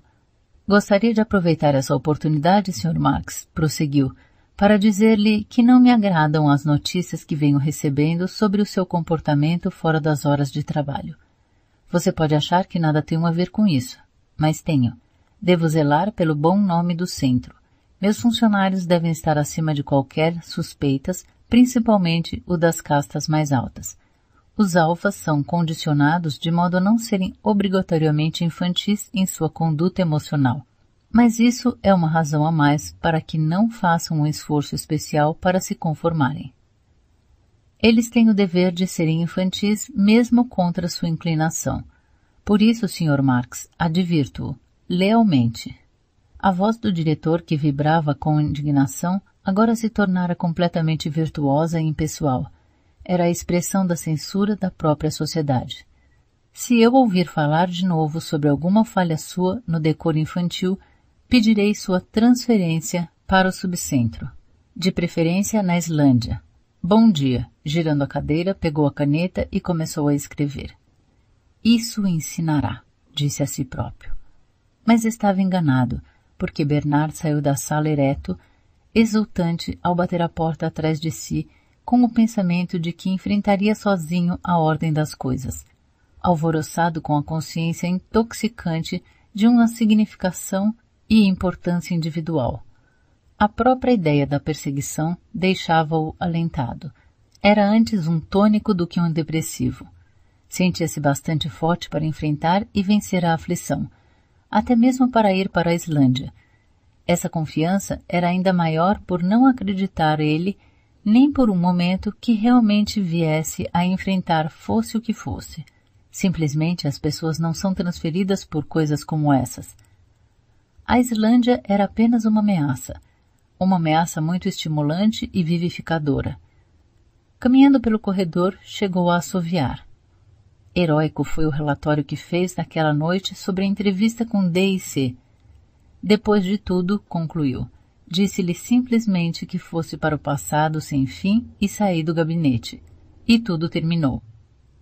Olhou para Helmholtz Watson, interrogador, aguardando a devida recompensa de simpatia, encorajamento e admiração. Mas não vejo qualquer palavra. Helmholtz ficou sentado em silêncio, olhando para o chão. Ele gostava de Bernard. Era-lhe grato por ser o único homem de suas relações com quem podia falar sobre assuntos que ele julgava importantes. Não obstante, havia em Bernard facetas que detestava. Essa gabolice, por exemplo, e as explosões de uma desprezível autopiedade com que se alternavam. E seu hábito deplorável de encher-se, depois de passado o fato, de ousadia e da mais extraordinária presença de espírito. Detestava essas coisas, justamente porque gostava de Bernard. Os segundos passaram. Helmholtz continuou com os olhos fixos no chão, e subitamente Bernard enrubesceu e olhou para o outro lado. A viagem foi tranquila. O foguete azul pacífico chegou a Nova Orleans dois minutos e meio antes da hora. Perdeu quatro minutos num tornado sobre o Texas, mas dirigiu-se para uma corrente de ar favorável na longitude 95 oeste e pôde arriscar em Santa Fé com um atraso de apenas 40 segundos. 40 segundos num voo de seis horas e meia. Não está mal, Lenina admitiu. Dormiram aquela noite em Santa Fé. O hotel era excelente, incomparavelmente melhor, por exemplo, do que o horrível Aurora Bora Palace no qual Lenina tanto sofrera no verão anterior ar líquido, televisão, massagem vibrovácuo, rádio, solução de cafeína fervente, preservativos quentes e oito espécies diferentes de perfumes eram colocados em cada quarto. O aparelho de música sintética estava funcionando quando eles entraram no vestíbulo e nada deixara a desejar. Um aviso no elevador anunciava a existência de 60 quadras de pelota escarlato no hotel e que se podia jogar golfe obstáculo e eletromagnético no parque. Parece simplesmente delicioso, exclamou Lenina. Estou quase desejando ficar aqui. sessenta quadras de pelota escarlator. Não haverá nenhuma na reserva, preveniu a Bernard. Nem perfume, nem televisão, talvez nem mesmo água quente. Se você prefere ficar aqui, pode ficar até que eu volte. Lenina ofendeu-se. De certo posso ficar. Se eu disse que aqui era delicioso foi porque, bem, porque o progresso é delicioso, não é? Quinhentas repetições uma vez por semana dos treze aos dezessete, disse Bernard desanimado, como se fosse para si mesmo. O que foi que você disse? Eu disse que o progresso era delicioso. Eis porque você não deve ir à reserva a menos que deseje realmente. Mas eu desejo. Então está bem, disse Bernard. E disse-o quase numa ameaça. Sua autorização exigia a assinatura do administrador da reserva, em cujo gabinete se apresentaram na manhã seguinte. Um porteiro negro, Y+, pegou o cartão de Bernard e eles foram recebidos quase imediatamente. O administrador era um louro e branquicéfalo, alfa menos, baixo, vermelho, com rosto de lua e ombros largos, voz forte e tonitruante, muito bem adaptado à transmissão da sabedoria hipnopédica. Era uma fonte de informações irrelevantes e de conselhos gratuitos. Uma vez com a palavra, continuava a rebombar ininterruptamente. 560 quilômetros quadrados divididos em quatro subreservas distintas, cada qual rodeada por uma cerca de fios de alta tensão. Nesse momento, e sem razão aparente, Bernard lembrou que tinha esquecido completamente aberta a torneira de água de colônia do banheiro, deixando correr o líquido. Abastecidos com a energia da estação hidrelétrica do Grand Canyon. Vai me custar uma fortuna até que eu chegue de volta ao hotel. Bernard imaginava a agulha do medidor de perfume rodar e rodar como uma formiga infatigável. Telefonar com urgência para Helmholtz Watson. Mais de 5 mil quilômetros de tela com 60 mil volts. Não diga, exclamou Lenina por cortesia, sem nada compreender do que o administrador dizia, mas aproveitando a sua pausa dramática. Quando o administrador começou a tonitruar, ela ingeriu discretamente meio grama de soma, o que permitiu permanecer sentada tranquilamente, sem nada ouvir, sem pensar em coisa alguma, mas com os grandes olhos azuis fixos no rosto do administrador numa expressão de atenção profunda. Tocar na cerca é morte instantânea, disse solenemente o administrador. Não há possibilidade de fuga de uma reserva de selvagens. A palavra fuga era sugestiva. Talvez, disse Bernard levantando-se, precisamos pensar em ir. A pequena agulha negra caminhava como um inseto, devorando o tempo, comendo seu dinheiro. Não há possibilidade de fuga, repetiu o administrador, acenando para se sentar de novo. Como a autorização ainda não estava avisada, Bernard não podia deixar de obedecer. Os que nasceram na reserva, e lembre-se, minha senhora, acrescentou, lançando um olhar obsceno a Lenina e falando num murmúrio um tanto impróprio. Lembre-se de que na reserva as crianças ainda nascem. Sim, nascem de fato, por revoltante que isso possa parecer. Ele esperava que essa referência a um assunto vergonhoso fizesse Lenina corar, mas ela apenas sorriu com inteligência simulada e disse: Não me diga. Desapontado, o administrador recomeçou. Repito, os que nasceram na reserva são destinados a morrer lá destinados a morrer. Um decilitro de água de colônia por minuto. Seis litros por hora. Talvez, Bernard tentou de novo, seja melhor. Inclinando-se para frente, o administrador bateu com o dedo indicador na mesa. Se você me perguntar quantas pessoas vivem na reserva, eu responderei, disse triunfante. Responderei que não sabemos. Podemos apenas fazer uma estimativa. Não me diga, Sim, minha cara senhora. Seis vezes vinte e quatro. Não, é mais provável que seja seis vezes trinta e seis. Bernard estava pálido e trêmulo de impaciência, mas o tonitruar continuava inexorável. Cerca de sessenta mil índios e mestiços absolutamente selvagens. Nossos inspetores visitam ocasionalmente. Fora isso, nenhuma comunicação de qualquer espécie com o mundo civilizado ainda conservam seus hábitos e costumes repulsivos. Casamento. Se sabe que vem a ser isso, minha cara senhora, famílias. nenhum condicionamento, superstições monstruosas, cristianismo, totemismo e culto dos antepassados, línguas extintas como o Zuni, o espanhol e o atapascã, pumas, porcos espinhos e outros animais ferozes, doenças contagiosas, padres, lagartos venenosos. Não me diga. Afinal conseguiram sair dali. Bernard lançou-se ao telefone. Depressa, depressa, mas teve que esperar cerca de três minutos para comunicar-se com Helmholtz Watson. Parece que já estamos entre os selvagens, queixou-se. Maldita incompetência. Tome um grama, sugeriu Lenina. Ele recusou, preferindo ficar de mau humor. Afinal, graças a Ford, obteve a ligação e sim, era Helmholtz. Helmholtz, a quem ele explicou o que aconteceu e que prometeu sair imediatamente e fechar a torneira. Sim, imediatamente, mas aproveitou a oportunidade para dizer-lhe que o DIC dissera na véspera à noite, em público. O quê?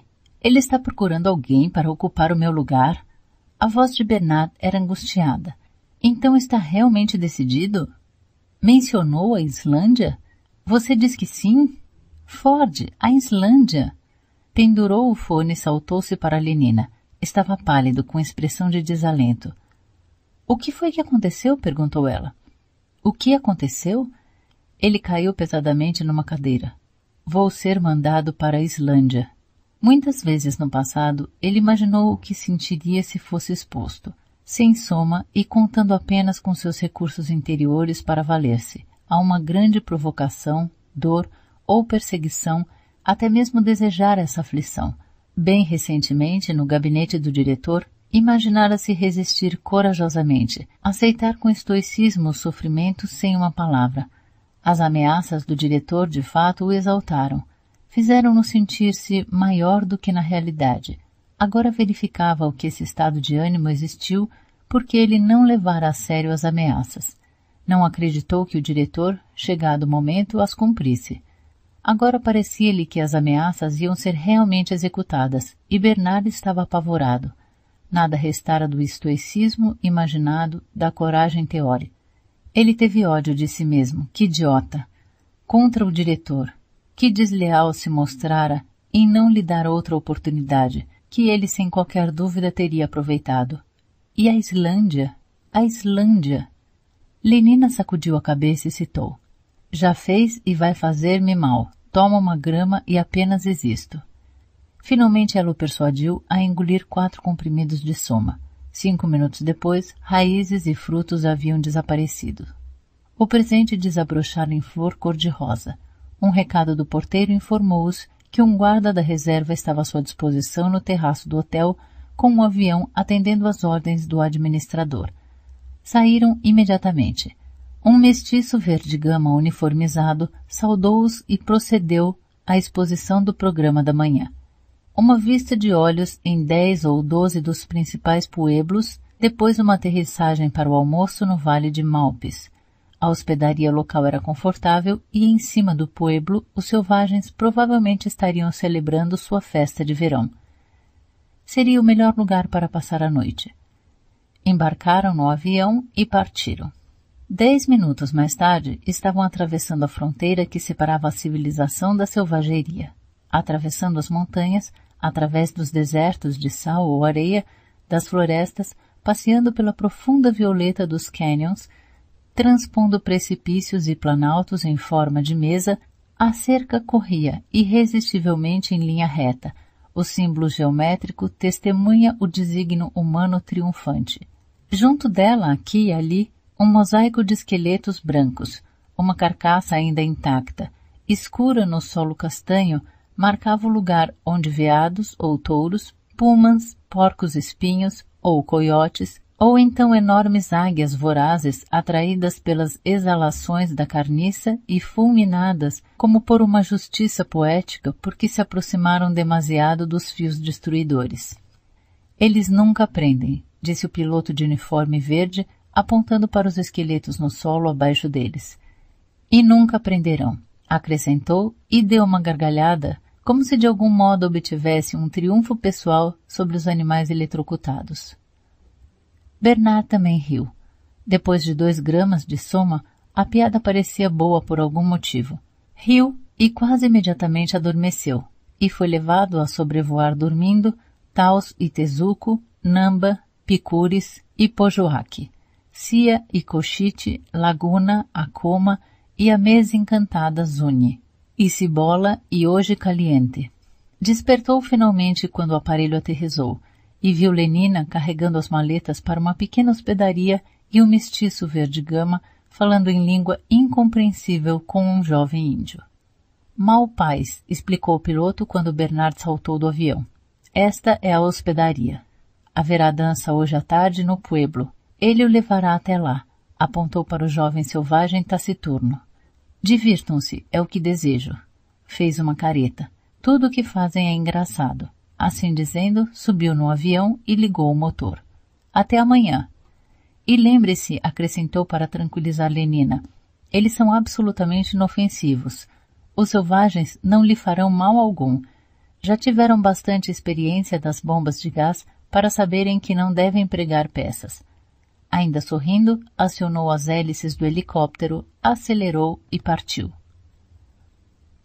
Capítulo 7 A mesa parecia um navio enfrentando a calmaria num estreito de poeira cor de leão. O canal encontrava-se entre precipícios e pendendo de uma a outra das escarpas, através do vale, corria um fio verde, o rio e os campos que irrigava. Na proa desse navio de pedra no centro do desfiladeiro e parecendo parte dele, um afloramento da rocha nua, talhado e geométrico. Eis o pueblo de Malpais.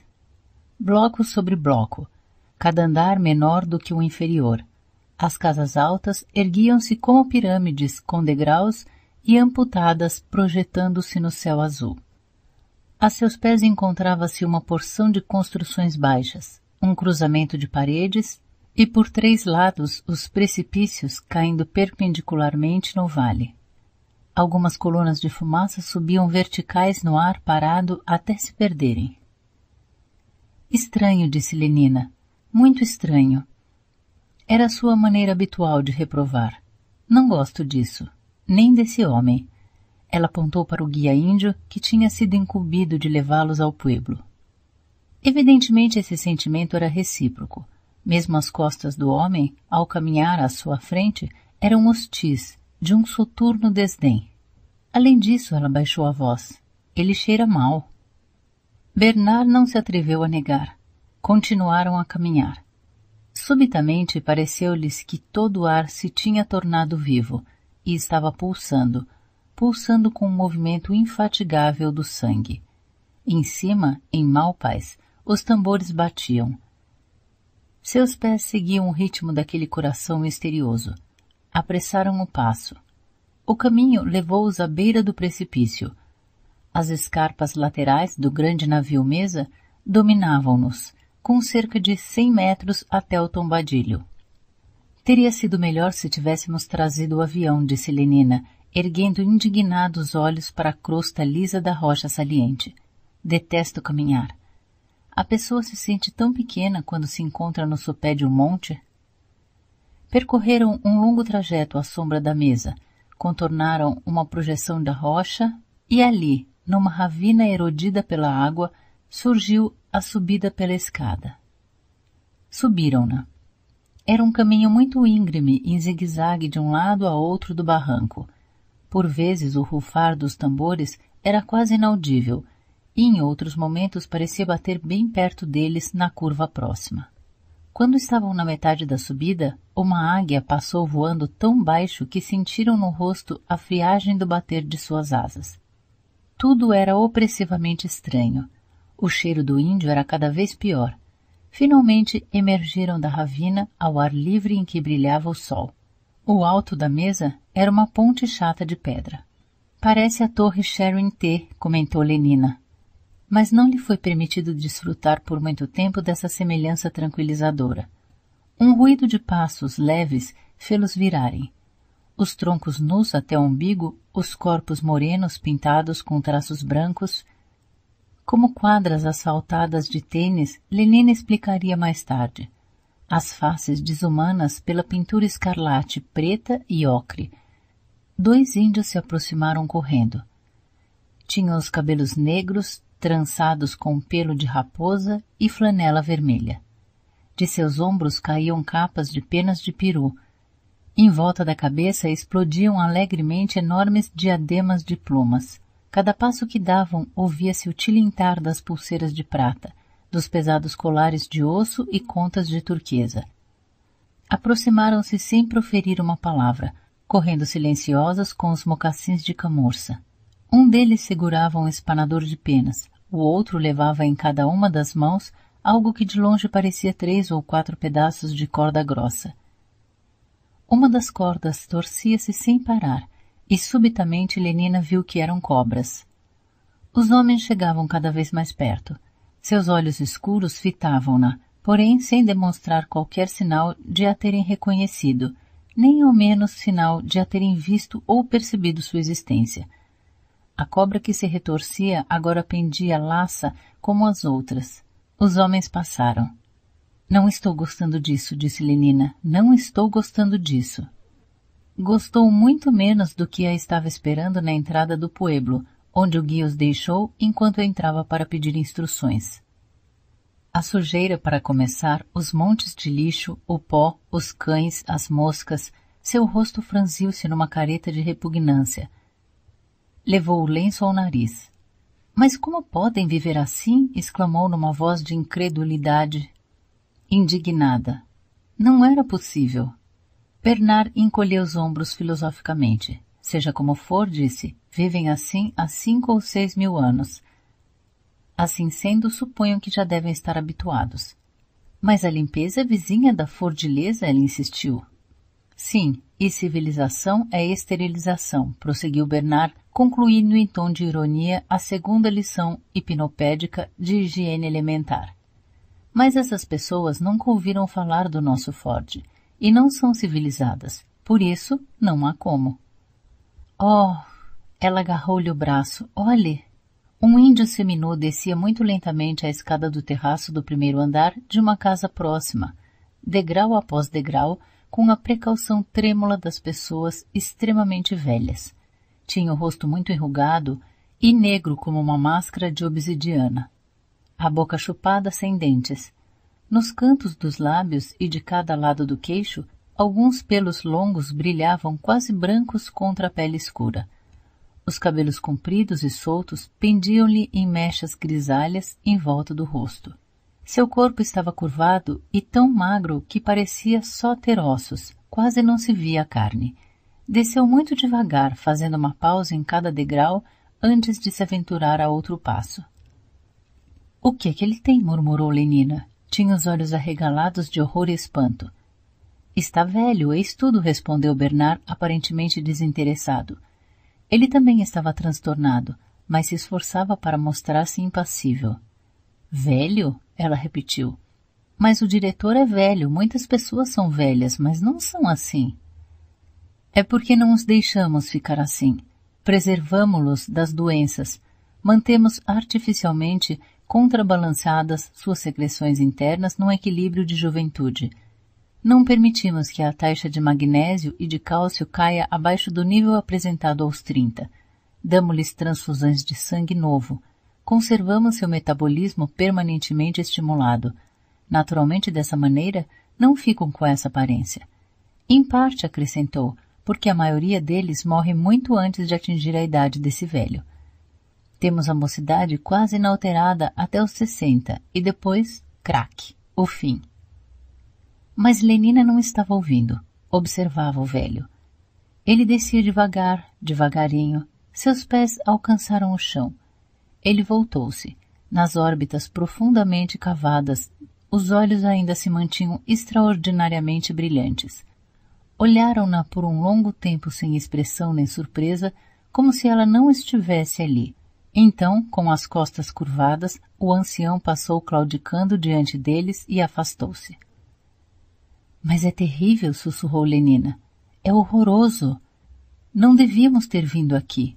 Apalpou o bolso em busca de soma. apenas para descobrir que, por um esquecimento sem precedentes, deixara o frasco na hospedaria. Os bolsos de Bernard também estavam vazios. Lenina foi obrigada a enfrentar sem qualquer recurso os horrores de Malpais. Eles se sucederam, rápidos e abundantes. O espetáculo de duas jovens mulheres amamentando os filhinhos fê-la corar e virar o rosto. Nunca vira coisa tão indecente na vida. E o pior foi que, em vez de ignorá-la com tato, Bernard fez questão de comentar a cena vivípara revoltante. Agora que os efeitos do soma tinham passado, estava envergonhado de fraqueza que demonstrara de manhã no hotel, e pôs-se a fazer de forte e não ortodoxo. Que relação maravilhosamente íntima, disse ele, num comentário deliberadamente excessivo. E que intensidade de sentimento deve gerar. Muitas vezes penso que perdemos muito em não termos tido mãe. E talvez você tenha perdido algo por não ser mãe, Lenina. Imagine estar aqui sentada com um bebê seu. Bernard, como pode você? A passagem de uma velha mulher com oftalmia e uma doença de pele distraiu-a da indignação. Vamos embora, ela pediu. Não me agrada isso. Nesse momento, porém, o guia voltou e, acenando-lhes para que o seguissem, conduziu-os para uma rua estreita entre as casas. Viraram uma esquina. Um cão morto jazia num monte de imundícia. Uma mulher com bócio catava piolhos na cabeça de uma menina. O guia parou perto de uma escada, levantou perpendicularmente a mão e depois estendeu-a horizontalmente, para diante. Fizeram o que lhe ordenava sem falar. Subiram a escada e transpuseram a soleira que dava acesso a uma sala longa e estreita, um tanto escura, com cheiro de fumaça, gordura queimada e roupa suja. Na outra extremidade da sala havia outra porta, pela qual penetrava um raio de sol e o barulho muito alto e próximo dos tambores. Passaram por essa porta e se encontraram num amplo terraço. Abaixo deles, cercada pelas casas altas, estava a praça da aldeia, onde pululavam índios. Mantos brilhantes e plumas em cabelos negros, o luzir da turquesa e peles escuras brilhando no calor. Lenina levou de novo o lenço ao nariz. No espaço vazio no centro da praça havia duas plataformas circulares de alvenaria e argila batida, telhados evidentemente de câmaras subterrâneas, porque no centro de cada plataforma abria-se uma escotilha, com uma escada que saía da obscuridade que havia embaixo. Por ela subia um som de flautas subterrâneas que quase se perdia no ruído forte dos tambores. Lenina apreciava os tambores. Fechando os olhos, abandonou-se a seu batuque cadenciado. Permitiu-lhe invadir completamente a consciência, até que afinal não existisse para ela nada além dessa profunda batida do som. Lembrava-lhe, tranquilizadora, os ruídos sintéticos que se ouviam nos rituais de solidariedade e nas comemorações do dia de Ford. Entre aspas, orgia bugia, murmurou para si mesma. Os tambores rufavam quase no mesmo ritmo. De repente houve uma explosão de canto, centenas de vozes masculinas gritando arrebatadas, num uníssono rouco e metálico. Algumas notas longas e o silêncio. O silêncio em que ribombavam os tambores, depois estridente como um relincho agudo, a resposta das vozes femininas, em seguida, novamente os tambores e uma vez mais os homens numa afirmação selvagem e profunda de sua virilidade. Estranho, sim. O lugar era estranho e também a música, as vestimentas, os bócios, as doenças de pele e os anciãos. O espetáculo em si, porém, parecia absolutamente normal. Faz lembrar o canto comunal da casta inferior, disse Bernard. Entretanto, um pouco mais tarde, lembrava-lhe bem menos aquela sessão inocente, porque subitamente surgiu, saído daquelas câmaras circulares subterrâneas, um terrível grupo de monstros. Com máscaras horrendas ou pintados a ponto de perderem toda a semelhança com humanos, puseram-se a dançar, claudicando em volta da praça, batendo com os pés, girando e cantando sempre, cada vez mais depressa, e os tambores mudaram e aceleraram o ritmo, que se tornou semelhante ao pulsar da febre nos ouvidos. E a multidão começou a cantar com os dançarinos cada vez mais alto, e depois uma primeira mulher deu gritos agudos, e mais uma, e outra ainda, como se as estivessem matando. Então, repentinamente, o condutor dos dançarinos desfez o círculo, correu até uma grande arca de madeira que se encontrava numa extremidade da praça, ergueu a tampa e retirou de dentro um par de cobras negras. A multidão deixou escapar um grito forte e todos os outros dançarinos correram para ele com as mãos estendidas. Ele atirou as cobras aos primeiros que chegaram. Depois retirou outras da arca. Cada vez mais cobras negras, castanhas, malhadas, atirou-as aos que chegavam. Então a dança começou de novo num ritmo diferente. Rodavam e rodavam a praça com as cobras, serpenteando com o um movimento ondulado dos joelhos e dos quadris. Giravam e giravam. Em seguida o condutor deu um sinal e uma após a outra todas as cobras foram atiradas no chão, no meio da praça.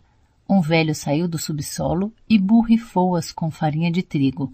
Da outra escotilha surgiu uma mulher que lhe salpicou água de um jarro preto. Depois o velho levantou a mão e fez-se um silêncio súbito e aterrador. Os tambores pararam de rufar, a vida parecia ter chegado ao fim. O ancião apontou para duas escotilhas que davam acesso ao mundo inferior.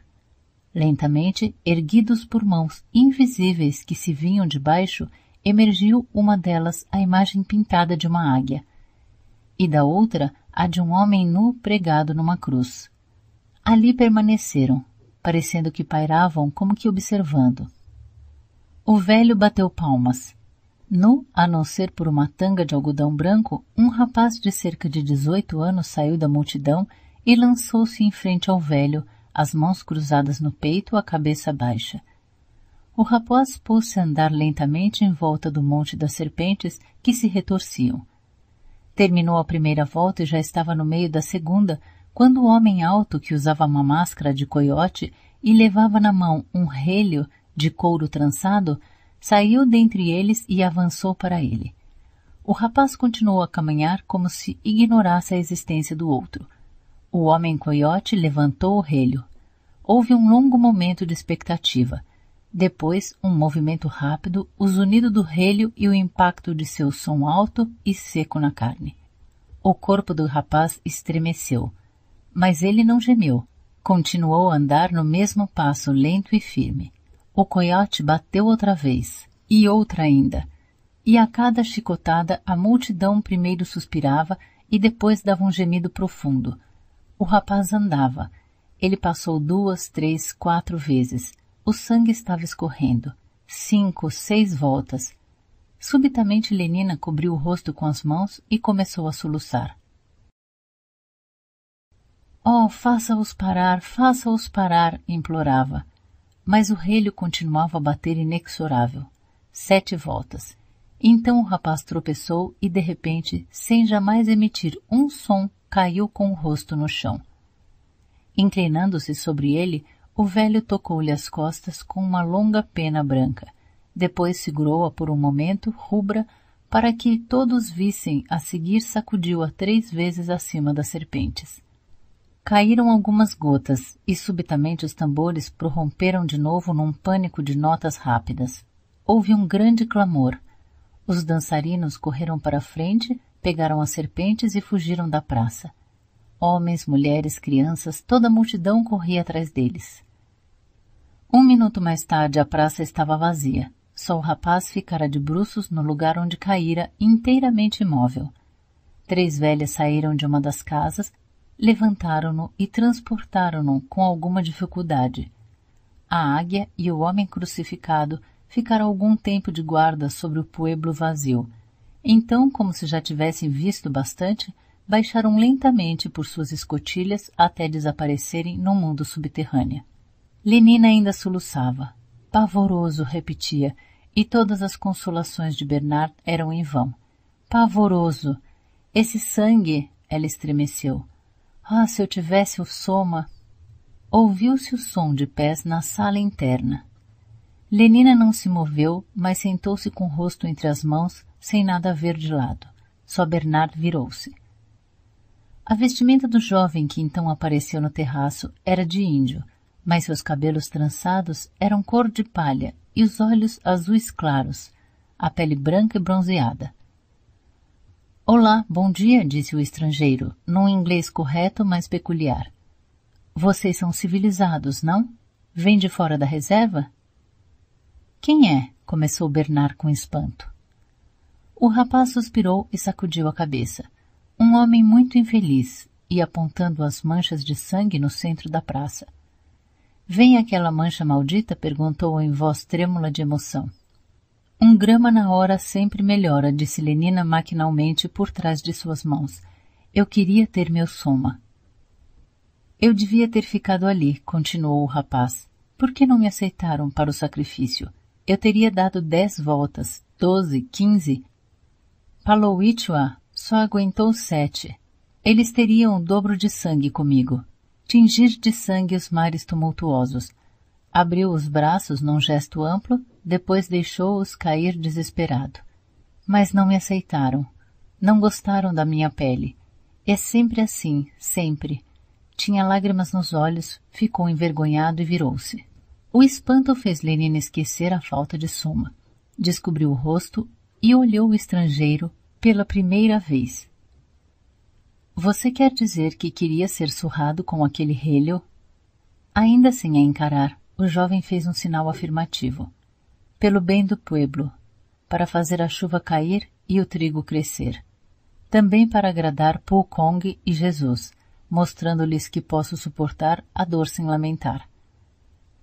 Sim, sua voz encheu-se de nova ressonância.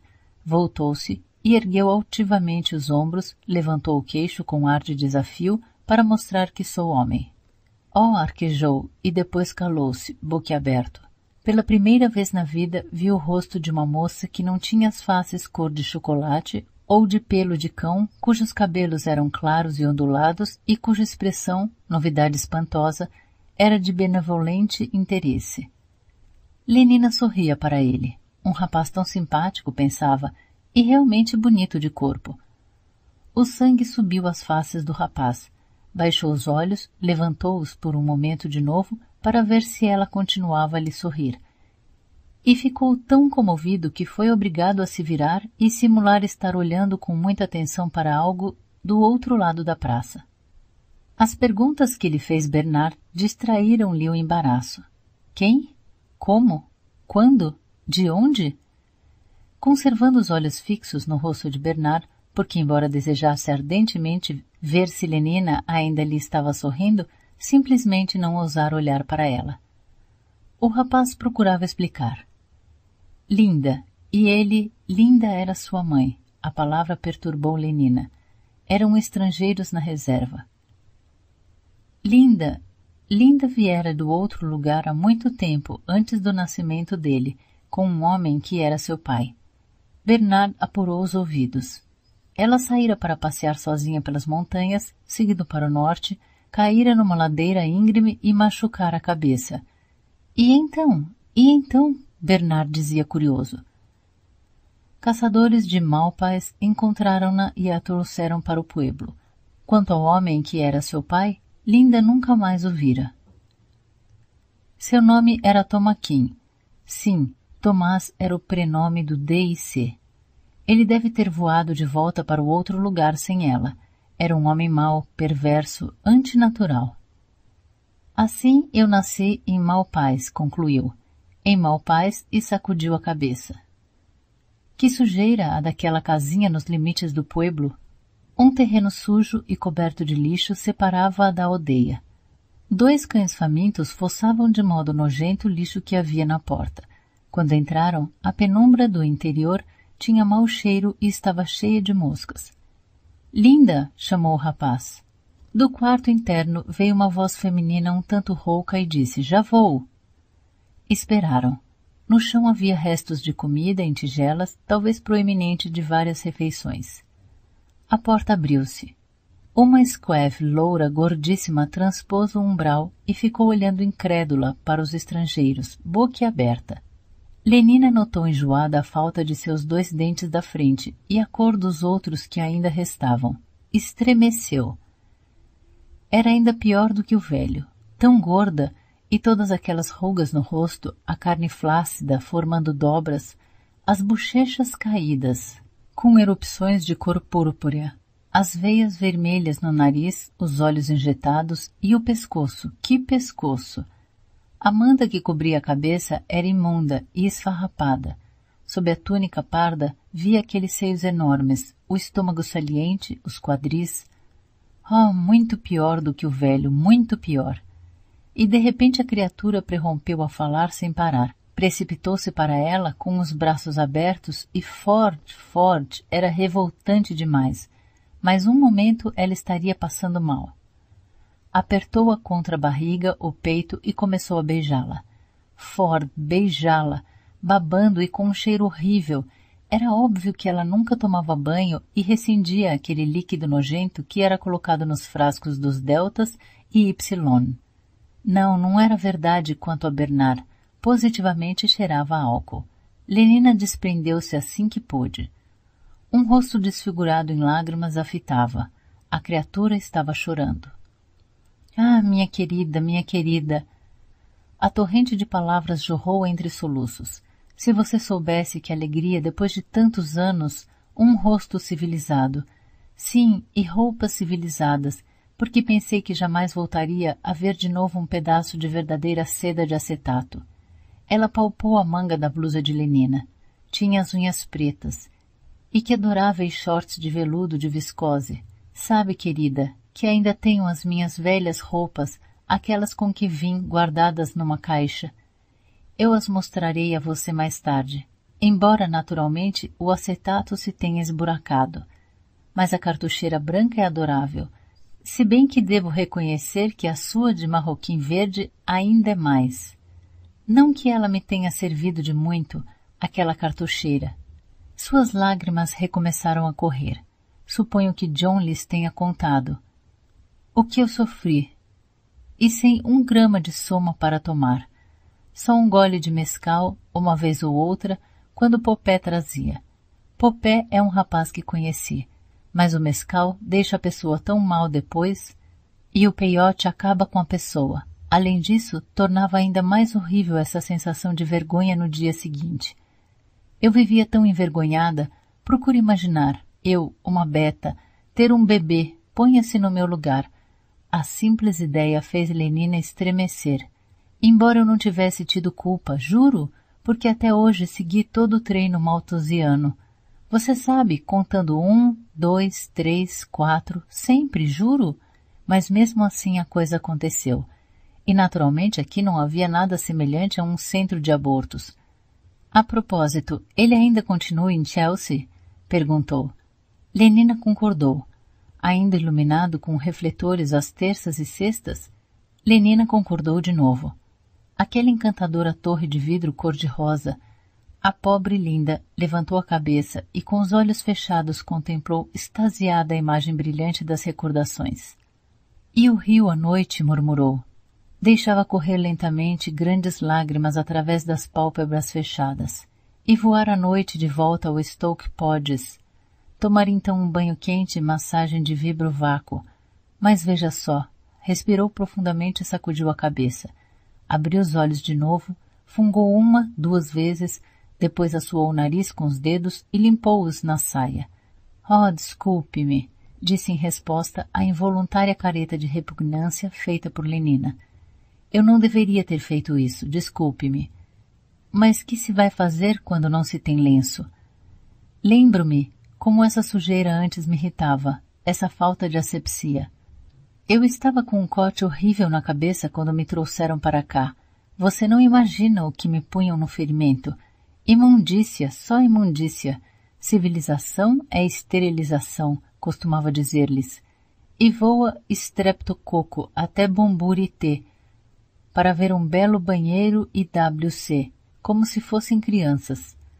Mas de certo não entendiam. E como poderiam? E no fim acho que me acostumei. Ademais, como se pode manter tudo limpo sem água quente corrente? Olhe para essas roupas. Esta lã horrível não é como o acetato. Dura e dura, e você é obrigada a remendá-la quando rasga, Porém, sou uma beta. Eu trabalhava na sala de fertilização. Ninguém nunca me ensinou a fazer essas coisas. Não era trabalho meu.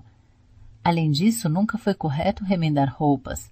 Jogue-as fora quando tiverem buracos e compre outras novas. Quanto mais se tece, mais se empobrece. Não estou certa. Remendar é antissocial, mas aqui tudo é diferente. É como viver entre lunáticos. Tudo o que fazem é louco. Olhou em volta, viu que John e Bernard tinham levantado e estavam andando de um lado para o outro, na poeira e no lixo do lado de fora.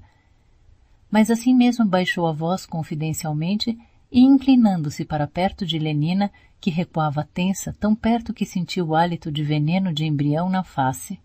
Por exemplo, murmurou, em voz rouca, veja o modo pelo qual os casais se possuem aqui. Louco, digo-lhe absolutamente louco. Cada um pertence a todos, não é? Não é assim? insistiu puxando Lenina pela manga. Lenina confirmou, virando a cabeça, expirou o ar que tinha prendido e procurou inspirar outro, relativamente puro. Pois aqui a outra continuou. Ninguém pode pertencer a mais de uma pessoa.